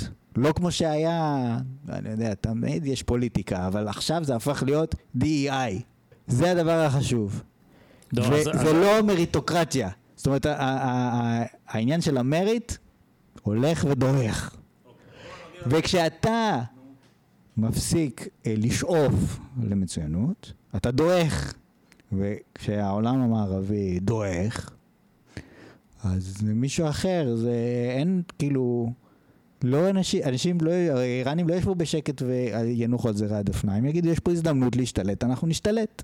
כן. וזה מה שאנחנו רואים. אולי. ול- ולכן העולם בסכנה. אולי הכל ישתנה וזה, אבל כשאתה בא, ועזוב את ישראל ופלסטין כי זה באמת נושא שולי יחסית, נכון שזה הצית את כל העניין, אבל בסוף באמריקה זה לא מאוד מעניין את האנשים, אוקיי? זה לא Mhm. הנושא המרכזי. אבל כן הנושא המרכזי זה הבינוניות הזאת, זה אפילו לא בינוניות, זה ה- הערצה של הנכשל והעלוב. אוקיי. לא, כי עכשיו אתה, עכשיו אתה הדלקת אותי. זה התכוונת? לזה התכוונת שאמרת שהעולם בסכנה? כן. אוקיי. טוב, אני מסכים איתך, העולם באמת בסכנה. אה, אתה יודע מה הורג אותי? אני הולך להגיד כל מיני דברים, אבל כהקדמה, אני הולך להגיד משהו אחר. ככל שעובר הזמן, במציאות הזאת שאנחנו מצאנו את עצמנו בתוכה, ככל שעובר הזמן, יותר ויותר דברים שאתה היית רוצה להגיד בתור בן אדם סביר, שחושב על עצמו, כי אנחנו כל הזמן מטיפים בפודקאסט הזה. אתה יודע, מה ההטפה שלנו? תבין שאתה לא יודע כלום, וכן, be humble, כמו שאמר אותו זמר מפורסם. ואנחנו משתדלים, אבל עובר הזמן ואתה, יותר מדי סיפורים מופרעים מתגלים כאמיתיים. זה מתחיל להרגיש מוזר, אוקיי? למשל, אני לא נכנסתי לזה, לא חקרתי את זה, אני מסייג את עצמי. עם זאת, כל הסיפור הזה של הקורונה, כן? עכשיו, אני לא חושב שמישהו בכוונה רצה שתהיה קורונה, ממש לא. אבל אני אישית מחזיק היום בדעה שזה יצא מניסוי שיצא משליטה במעבדה הזאת בווהאן, של הווירולוגיה. ככה נראה לי. עכשיו, לפני... אה, אה, לא אכנס לזה עכשיו, כי זה לא הנושא של הפודקאסט. כן, עקבתי אחרי כל מיני טענות בנושא. עכשיו, יש אנשים יותר מופרעים ופחות מופרעים. אבל כן, מה שאני כן יכול להגיד לך, לא משנה מה האמת, שמבחינת, whatever, The New York Times וכאלה, כשממש היה את הקורונה ב-2020, זה היה תיאוריית קונספירציה של הימין הנאצי, להגיד שזה יצא מהמעבדה. כי אני לא יודע למה, אגב. אחת הבעיות באמריקה שכל דבר נהיה פוליטי, כאילו, בצורה מוגזמת. אז עד היום, אנשים, למרות שהמגפה כבר עברה, אתה רואה בכל מיני סרטוני שמאל כאלה שיש להם מסכות. היום הולכים עם מסכות, כי זה נהיה הצהרה פוליטית ללכת עם מסכה, זה כבר לא העניין של להידבק בווירוס או לא. אוקיי. אז פשוט אם אתה מהטובים, אתה שם מסכה בכל מיני נסיבות. אתה רואה את זה בנאומים שלהם, אתה רואה אישה עם מסכה, המסכה לא יושבת טוב ולא זה. זה פשוט הצהרה פוליטית, זה כבר לא קשור לבריאות. אז, אה, כי באמריקה הפוליטיזציה היא פסיכית, יותר גרוע מפה אפילו. עכשיו, אה, אז אני אומר, יותר ויותר דברים משוגעים, אתה מגלה שהם אמיתיים. כל הדברים שאמרתי קודם. אני, היו רעדות לי הברכיים להגיד לך דברים כאלה, בלי שבדקתי אותם. אני כן אומר אותם בביטחון, כי ראיתי כל כך הרבה דיווחים, וכן עשיתי מחקר. מה שאמרתי קודם, ילדים בבית ספר מופרדים לפי גזע, זה מטורף. ילדים בבית ספר, מספרים להם שאם אתה רוצה, אם אתה מרגיש שאתה בת, אז אתה בת. ואם אתה מרגיש שאת בן, את בן. וזה קורה, אני מכיר אישית, אישית, אישית, לא מחקר ולא אינטרנט ולא כלום. אני מכיר ממקור ראשון, סליחה, לא, מקור שני, יש לי חברה טובה, שיש לה קרובות משפחה, שהבת שלה הולכת לגן בארצות הברית, חזרה מהגן, איזה סיפור כזה, כן, אני בן, אני בת, היום אני בן... זאת אומרת, הדברים האלה באמת קורים. אז כן, העולם בסכנה. עכשיו, המרקסיסט לסוגיו, כן? כי שוב, מרקס, מה שהיה זה מזמן, כבר לא מדברים על התיאוריות המקוריות של מרקס. אבל הוא לצורך העניין הגפרור הזה שהצית את האש הזאת, ברור שאם יהיה פה היסטוריון הוא יסביר לי מי המקורות של מרקס, בלה בלה בלה, כל דבר מתחיל ממשהו אחר, אבל הצית את האש הזאת שעד היום מסרבת לכבות. וכנראה, אתה יודע, שזה פשוט מנגן על איזה אינסטינקט אנושי מאוד בסיסי של השאיפה לצדק. רוצים צדק, אין צדק ורוצים. זה מעצבן שאין צדק, גם אותנו זה מעצבן. ומה שאתה אמרת הוא סופר נכון, וראינו את זה כל פעם כשהמרקסיזם עלה לגדולה. זאת אומרת, ברוסיה, בברית המועצות, זאת אומרת, הקולאקים, קולאק, למי שלא יודע, זה איכר שהוא מוצלח. יש לו יותר, דרך אגב, לא בהכרח. מה שאני מכיר זה קולאק. לא, לפעמים גם אומרים עליך שאתה קולאקים רוצים אה, להרוג אותך. אוקיי, אוקיי, כן, בסדר. אבל זה מתחיל מזה שיש מוצלחים. והבעיה עם הצדק, הבעיה הבסיסית עם הצדק, שאמרנו אין צדק. וכשאתה נותן לאנשים לעשות מה שבא להם, יש כאלה שהם יותר טובים, הם פשוט משיגים יותר, ככה זה. לפעמים, כאילו בצדק, הם יותר טובים. לפעמים הם בריונים, כן, וזה לא בצדק, אבל לא משנה. אין צדק, וברגע שיש מישהו מוצלח, אז יש מישהו פחות מוצלח. ואין דרך להפוך את הלא יוצלח ליוצלח. זה לא גילו איך לעשות, אם היינו יודעים איך לעשות את זה, מצבנו היה טוב. אבל מה שקל לעשות, זה לקחת מישהו מוצלח ולחסל אותו. ותמיד זה מה שקורה, אז ברוסיה יש לך את הקולאקים, אותם איכרים שהם קצת יותר מוצלחים והחווה שלהם יותר גדולה והם מפיקים יותר, אז מחסלים אותם ולוקחים להם את הרכוש, חלקים את זה לכולם. היה את הפרק שעשינו על סין, שאתה הבאת את המחקר הזה, על האליטות בסין, בא מאו, פשוט נקנק אותם, חיסל אותם, השמיד אותם. אמנם שרדו משהו והיום זה כבר חזר, אבל כן, שנאת המוצלחים, זה מה שמאפיין. ו... אבל באמריקה זה קצת אחר. מה זאת אומרת? יש את העניין שאתה מדבר עליו. דהיינו, בכל, מחסלים את המריטוקרטיה, כן? לא, לפעמים זה מצליח, לפעמים לא. יש, יש את העניין למשל של המבחני כניסה לבתי ספר. יש בתי ספר יוקרתיים ויש מבחני כניסה, אם אתה עובר את המבחן אתה יכול להתקבל. עכשיו זה הדרך להרים אנשים מהאשפתות, זאת אומרת מישהו עני אבל עבר את המבחן, אז סימן שהוא חכם, הוא יקבל מלגה, הוא יוכל ללכת לבית ספר והוא יתקדם בחיים והדור הבא כבר יהיה הרבה יותר טוב. אז יצאו נגד זה, כי זה מציף את זה שהשחורים מקבלים ציונים יותר נמוכים. אי אפשר לסבול לראות את האי צדק. אם לא רואים אותו זה בסדר. אז אנחנו נטאטא את זה מתחת לשטיח, נחסל את המבחן. אנחנו דיברנו על זה, לא? דיברנו על זה, הזכרתי את זה. ב- לא, הקודם. דיברנו על זה שיש את הבית ספר של לברון ג'יימס.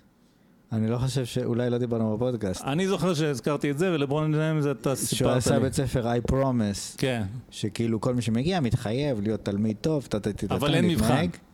אתה פשוט מגיע. אני לא, לא, אין מבחן. כן.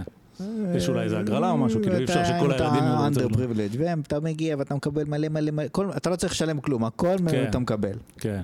אף אחד עוד לא סיים את הבית ספר הזה. כן, כי אין דרך, אי אפשר בכוח. אנשים יכולים להתחיל מנמוך ולעלות גבוה, אבל עד היום לא גילו את הנוסחה שגורמת לזה לקרות, כן? זה פשוט קורה לפעמים. anyway, אה, אבל להוריד את הגבוהים למטה זה דווקא קל וזה יודעים לעשות. עכשיו באמריקה זה קצת אחרת מהקולאקים ומהסיפור הזה בסין. אה, לא יודע, כי זה יותר מתוחכם, אז מה שקורה שם, אז יש את הקטע של כן, אנחנו, המריטוקרטיה, המילה הזאת זה קללה, וזה אג'נדה לבנה וכל הדברים האלה. שמעתי גם את הדברים האלה, לא יודע אם אתה שמעת, כן? מריטוקרסי זה right wing talking point, כן? וצריך להשמיד את זה, זה לא טוב. זה כשזה, אתה יודע, מעל פני השטח. אבל מתחת לפני השטח, וזה כבר תהליך שמתרחש הרבה זמן, יש את הטיפוסים האלה כמו קלודין גיי. זאת אומרת, כשמינו אותה להרווארד, הרי ברור לך, אני לא ראיתי, אבל אני אומר לך בלי שראיתי. היה טקס יפה, ומישהו שם עמד, בן אדם מאוד מכובד, והסביר לכולם למה קלודין גיי היא הנסיעה הכי טובה שיכולה להיות להרווארד. זאת אומרת, כאילו מריטוקרטיה. ובפודקאסט של אה, גלן לאורי אמרו, תשמע, אני מסתכל על הרקורד שלה באקדמיה, אוקיי? אני, גלן לאורי, שהוא היום בן כבר כמעט 80, והוא מין סיפור הצלחה כזה. זאת אומרת, ילד שחור משיקגו, שהגיע להכי גבוה שאפשר, כן? להיות uh, המרצה הראשון בהרווארד שהיה, ואחרי זה עבר לבראון, והוא כאילו, הוא בדיוק סיפור הצלחה כזה. אז אני מסתכל על הגברת, ואין לה, לה את זה, זה לא סביר שהיא תהיה נשיאת הרווארד, כן? אז יש מין מריטוקרטיה בכאילו. מעמידים פנים, אבל מכניסים אנשים שלא ראויים. וזה כי הם לא, הם טובים מאוד בלהיות פעילים פוליטיים, הם לא טובים בלהיות מה שהם אמורים להיות. אז כן, אתה צודק, ולמה נתתי את ההקדמה שנתתי על הדברים ההזויים שקורים במציאות? טוב, קודם כל, אני ואתה, אנחנו נולדנו באיזו תקופה שהייתה לדעתנו יותר שפויה, כשהיינו צעירים יותר. וזה פוקס, כי יכולת להיוולד בברית המועצות בשיא הטירוף, כן? שזה הרבה יותר פסיכי ממה שיש היום בארצות הברית. אז, וזה באמת גם, שוב, ההבדל בין התפיסה הימנית לתפיסה השמרנית מכירה בזה. היא אומרת, הבן אדם הוא זבל. והבן אדם עושה כל מיני דברים, והיו תקדימים, וההיסטוריה חוזרת. זאת אומרת, אם היה דבר כזה, גרמניה הנאצית, אז יהיה עוד פעם גרמניה הנאצית. על להגיד never again זה סיסמה נחמדה, אבל האנושות היא מה שהיא, כן?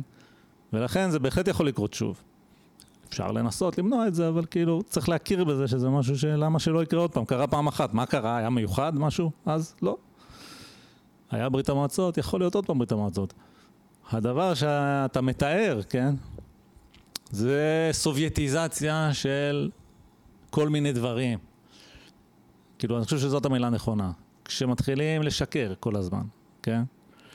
ולהגיד, זאת הנסיעה הכי טובה שיכולה להיות להרווארד היום. כשכולם יודעים שהיא לא. כולם יודעים, אנחנו מדברים על אנשים רציניים. פרופסורים בהרווארד שיודעים להסתכל ויודעים לקרוא מאמרים ויודעים להסתכל על רקורד של בן אדם והם יודעים שזה לא נכון. אף אחד לא מעז להוציא מילה מהפה. בלי שיש את הדיקטטור סטלין שיהרוג אותך. סתם כי לא, זה מביך וזה לא נעים, זה לא, לא, דעה מה. פתאום, איזה שטויות. מה? יהרגו אותך, יחסו אותך פוליטית. יחסלו אותך. כן, יש פחד. יחסלו אותך, יש. אבל אני אומר, הפחד הוא בלי שיש פחד. דיקטטור, זה מה שמדהים. אז יש, המבוגרים מפחדים מהילדים. כי הילדים יקראו אותך. כן. ואגב, ההיפוך, מה שאתה אומר, וזה תוצאה של אותן אוניברסיטאות שהן אשמות בזה. שהילדים מנהלים את העולם. הבעיה עם זה, שזה הופך להיות סוג של אלימות באיזשהו מובן. זאת אומרת, אם ג'יי קיי רולינג תבוא ותגיד, אוקיי, לא כל אחד יכול להגיד שהוא אישה ולהיכנס לשירותי נשים, כאילו, חבר'ה, כן. ואנחנו מכירים, ויגידו עליה, כן, היא טרנספופובית, נשרוף את הספרים שלה וכל הדברים האלה, ואתה כן. אומר, כאילו, יש יותר שנאה כלפי ג'יי קיי רולינג מאשר כלפי החמאס. כן. זאת אומרת, החמאס, אף אחד לא יאשים אותו בטרנסופוביה. אף אחד. אף אחד. חוץ מאולי אנשים שהם חוץ. הימנים כאילו, שיגידו... חוץ, מאיתנו, שאנחנו כדי ל... ל... to score some points. בדיוק, זה, כן. בדיוק. כאילו, אתה כאילו, אתה רוצה כביכול לשכנע, אבל אף אחד בתכלס לא יגיד שהם טרנסופובים, כי יש בהם אפס ציפיות, כאילו. זה לא... כן. זאת אומרת, הם עוד זבלה שלא מעניין אף אחד. יש את האדם הלבן שהוא קובע. זה היה פחות או אה, יותר. זה בדיוק. העניין. השנאה הזאת למערב. כן, למה? מה קרה? כי המערב המערב- הוא מוצלח, סופר המערב מוצלח. הוא מוצלח. ובמקום לחגוג את זה, ולהגיד בואנה, כאילו חייבים לשמור על זה מכל משמר. כן.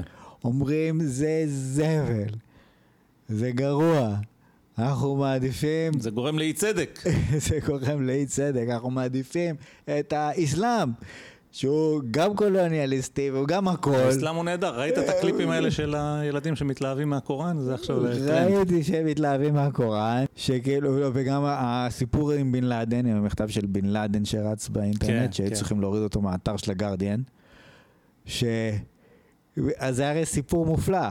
בן לאדן בעצמו, הוא אה, בן למשפחה מאוד מאוד עשירה, כן. סעודית. עכשיו, הוא בעצמו לא שיפר אה, מצב של מוסלמי אחד, אולי של עצמו, אני לא יודע, כאילו, הוא לא הוציא מישהו מעוני, הוא לא פתח בית ספר כמו לברון ג'יימס, הוא, הוא כאילו... טוב, זה לא מעניין אותו הדברים האלה. לא, כן. לא, כאילו, הוא, הוא, אבל מה הוא כותב שם? הוא כותב בתכלס, מי שאשם בהכל זה המערב, כן, ולכן מגיע לו להיענש. כן, תראו, כאילו, אני צודק. עכשיו, אנשים אומרים, בואנה, הוא צודק, באמת המערב אשם. כן. ידענו שזה נכון, אומר, הנה זה- עכשיו אפילו בן לאדן אומר את זה. זה מהמלחמה הקרה. עכשיו, אתה אומר, רגע, במלחמה הקרה, מה, מה היה? מה היה במלחמה הקרה? כיוון שהיה שלטון קומוניסטי באפגניסטן, ואז הוא נפל, אה, האסלאמיסטים הפילו אותו, אז רוסיה נכנסה כדי אה, להילחם באסלאמיסטים ולהחזיר את השלטון הקומוניסטי. כן. והאמריקאים אמרו, או, אנחנו בעד האסלאמיסטים, כי הם... נגד נגד האויבים שלנו. הקומוניסטים. כן. אבל אף אחד לא מאשים את הרוסים. ברור, מה יש להאשים את הרוסים? לא, הרוסים הם חברים לא, שלנו. אף אחד לא מאשים את הרוסים בזה שהם נגד האסלאם. כן, הם יכולים ללכת לצ'צ'ניה ולהרוג מוסלמים כאילו כמה שבא להם. אני מדבר מבחינת בן לאדן. לא מעניין אותו אה, מיינמר, כן. אוקיי? לא מעניין אותו רוסיה. אז כל מי ש... לא מעניין אותו... אוקיי, ולמה זה? לא, לא מעניין אותו לעזור זה? למוסלמים. ולמה זה? לא מעניין אותו להשתמש בכסף שלו בשביל לעזור למוסלמים לצאת מעוני. כן. מעניין אותו רק להיכנס בארצות הברית. כן. להיכנס במערב. זה מה שמעניין אותו. למה? אני לא יכול להיכנס לו לראש. אבל זה בא מתוך זה שהם כאלה כנראה מוצלחים, ואנחנו לא אוהבים את המוצלחים. נבל זה הרוסים, אתה יודע, זה כן, כאילו אבל תראה, ברדק. בן- לאדן הוא לא, אני לא חושב שהוא קומוניסט, אבל... לא, לא, לא קומוניסט, אבל הוא כאילו... ולא- אני לא- גם לא חושב שהוא מרקסיסט, אולי אני טועה. לא אני יודע, הוא לא- כאילו, כי אינפדלס, גם הרוסים הם אינפדלס. כן, מה שאני חושב זה משהו קצת אחר. שאין טעם, בן לאדן, משהו, מה שאני כן יכול להיות בטוח, למרות שאני לא מכיר אישית את בן לאדן, לא הכרתי אותו כשהוא חי ואני לא איזה מומחה לבן לאדן, אבל יש לי ניחוש. מה שבן לאדן בטוח יודע, זה שאם תכתוב מכתב כזה ותשגר אותו לעם הרוסי, אולי אתה תנצח את רוסיה כי הם ימותו מצחוק. אוקיי, זה נכון. וזה נכון, וזאת מה שאמרה אה, אלה קנה נדמה לי, איך קוראים לה? אלה טראבלס. היא כיום כמובן שבמדינת ישראל הכל ברדק ואין... היא עושה הסברה באינטרנט. אה, והיא כאילו, היא, היא, היא זאת שאמרה את העניין עם המותג של חמאס, שזה מדהים איך חמאס הוא מותג כזה חזק, זו פעם ראשונה שאני חושב על העניינים האלה בתור מותגים. אז אה, היא אמרה שהיא ראתה ראיון עם איזשהו מנהיג חמאס, היא חושבת, אני לא בטוחה, שמדבר עם באיזה ערוץ טלוויזיה אמריקאי ואומר לה, אנחנו ג'ורג' פלויד, כאילו I can't breathe, זה כן, אנחנו, כן, העם כן. הפלסטיני. עכשיו, אתה אומר לעצמך, אותו הנייה שגר בקטאר, או בקטאר, טורקיה, whatever, והוא מיליארדר, והילדים שלו, אלכוהול ונשים, והכל עם, אתה יודע, מתועד, עם מסמכים של... אספו אה, גורמי נו. הביון השונים, נו. הכי רחוק מאסלאם שיכול להיות. הוא- הוא השוטר עם הרגל על הצוואר של העם הפלסטיני. כן. והוא אומר, אנחנו ג'ורג' פלויד. וזה מדבר לאמריקאים כן, בול. כן. בגלל, בוא אני אזכיר לך מה אמר חבר משותף, מה הוא אמר כשנפלו המגדלים בניו יורק. ראינו אותם נופלים בטלוויזיה בשידור חי. והוא פנה אליי וציטט לי ציטוט מסרט שחביב עלינו ואמר לי, Because good is dumb. מה אפשר לעשות? יש משהו פשוט מטופ- מטופש בתרבות הזאת. תרבות המערב היא מופלאה, אבל לא הכל טוב, אוקיי? קצת מטומטמת, אתה יודע, סובלת כנראה ממה ש... אני קצת, קצת מצחיק. היא סובלת ממערבוצנטריזם, זאת אומרת, היא מתקשה להבין שיש אנשים אחרים בעולם, כן? שלא מעניין אותם כסף. ולא מעניין אותם דמוקרטיה, ולא מעניין אותם כל הדברים האלה. הם רוצים דברים אחרים, אני אפילו, אני אפילו לא בדיוק יודע לתאר לך מה הם רוצים, אבל הם, הם אחרים, אוקיי? ולא מבינה את זה בכלל. נגיד האסלאם הוא מדבר על זה שדר אל אסלאם, שכל השטחים שהיו, אה, שהאסלאם כבש, כולל ספרד, חלקים מספרד ופורטוגל, הם צריכים לחזור להיות אזורים אסלאמיים. כן. ישראל הייתה שטח בשליטת המוסלמים. לא יכול להיות. האלוהים לא מרשה כן, שזה לא יהיה שטח אה, שהוא לא מוסלמי. אוקיי, זהו. אז זה דברים שמתקשה להבין, והוציאה מתוכה את המרקסיזם, שהוא באמת אידיאולוגיה הרסנית שקשה לי לתאר. ונסיים בזה, מה שאתה אמרת, כן? זאת אומרת, כש... ואין לזה גבול. כל פעם, וזו הטעות המערבית הקלאסית, שכולנו עושים אותה כי אנחנו מערביים. כל פעם שאתה אומר לעצמך את המשפט, טוב, זה לא יכול להיות ש... זה כן יכול להיות, וזה הולך להיות, אוקיי? מה, זה לא יכול להיות שימנו לנשיאת הרווארד? נשיאת הרווארד! מישהי שהוציאה פחות מאמרים, מסתם איזה מהאקדמאי הכי פושטק ש, שאני לא, כי אני לא המשכתי באקדמיה, אוקיי? אבל fuck, לי יש מאמר אחד, לה יש 11. זה לא כזה הבדל גדול. כל מה שמבדיל ביני לבין נשיאת הרווארד זה עשרה מאמרים. והמאמר שלי מדעי, זה לא חבילה של שטויות. המאמרים שלה זה חבילה של שטויות. אז אה, מוזר קצת, אז אומרת, זה לא יכול להיות. זה כן יכול להיות. אתה אומר, מעכשיו אין מבחן. כי אם יש מבחן, רק הטובים נכנסים. לא, לא, לא, לא, לא. גם לרעים מגיע. מבטלים את המבחן. אתה אומר, לא יכול להיות שיעשו דבר כזה מטומטם, זה יהרוס את הבית ספר. כן יכול להיות ועושים. תגיד, זה גם משהו אמיתי שבדקתי, נשבע לך ואין צדקי שזה קיים. שאוניברסיטה, לא זוכר, אני לא, אין לי את הציטוט כרגע, אבל אני אספר לך סיפור אמיתי.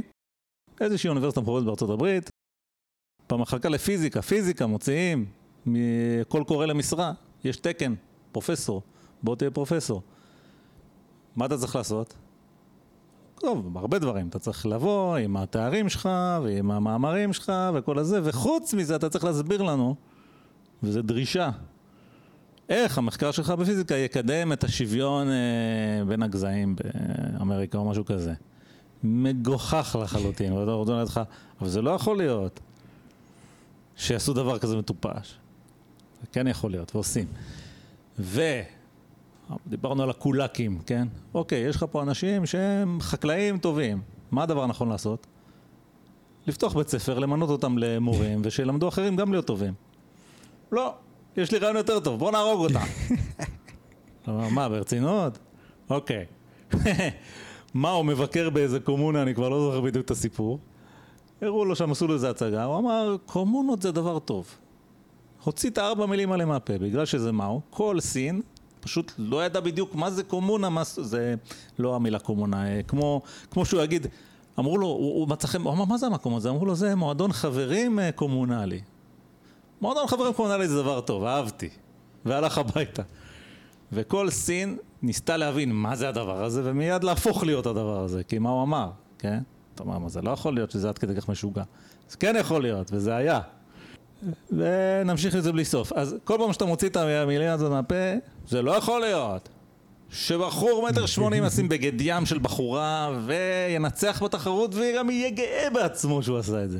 זה כן יכול להיות, וזה קורה. זה לא יכול להיות שבמילא שחייה. הרמת משקולות, כן? גבר ייכנס וינצח את הנשים בפער ש... אתה יודע, זה כבר לא העשר שניות בשחייה, זה כאילו, לא יודע, 200 קילו יותר או איזה משהו כזה. זה כן יכול להיות. זה אומר, זה לא יכול להיות שפשוט ילדים זבי חותם, שיצאו אתמול מהאוניברסיטה, יכתבו מכתב לנשיא ארצות הברית, יבואו אליו בדרישות לשנות את המדיניות שלו, שיפסיק לתמוך בישראל. כן, אני מדבר על אנשים שהם אה, עוזרים פרלמנטריים בקונגרס האמריקאי. זה דבר שקרה. אתה מודע לזה? כן. זה קרה. מי אתם חושבים שאתם? אתם כותבים לנשיא ארצות הברית שיש לו מנדט מהעם, הוא נבחר ישירות, הוא אפילו לא מכהן מרצונם הטוב של חברי הקונגרס, כן? אתם מעיזים לכתוב לו, מה, מה, מה, זה הילדים שמנהלים את העולם, במקום שהמבוגרים ינהלו אותו, כן? זה מדהים. זה לא יכול להיות כזה דבר, זה כן יכול להיות, זה היה. אין גבול למרקסיזם, המרקסיזם משמיד הכל ברגע שאתה נכנס למנטליות הזאת. שאתה רוצה שיהיה צדק, יש רק דרך אחת להשיג צדק. אם כולם מתים בתוך הקבר, יש צדק, יש שוויון, יש הכל. ולשם זה הרבה פעמים הולך. עכשיו, אני לא אומר שבאמריקה הולכים להרוג את כולם, אבל יש את ה... ועכשיו אני מגיע ללמה הקדמתי את הקדמתי, כי אני הולך לצטט שם שהוא שם uh, מתועב. אני מדבר על איין ראנט. ובסוף הספר, מרד הנפילים של איין ראנט, יש סצנה, לדעתי כתובה מאוד יפה, שהולכת בערך ככה, אני כמובן לא זוכר בדיוק.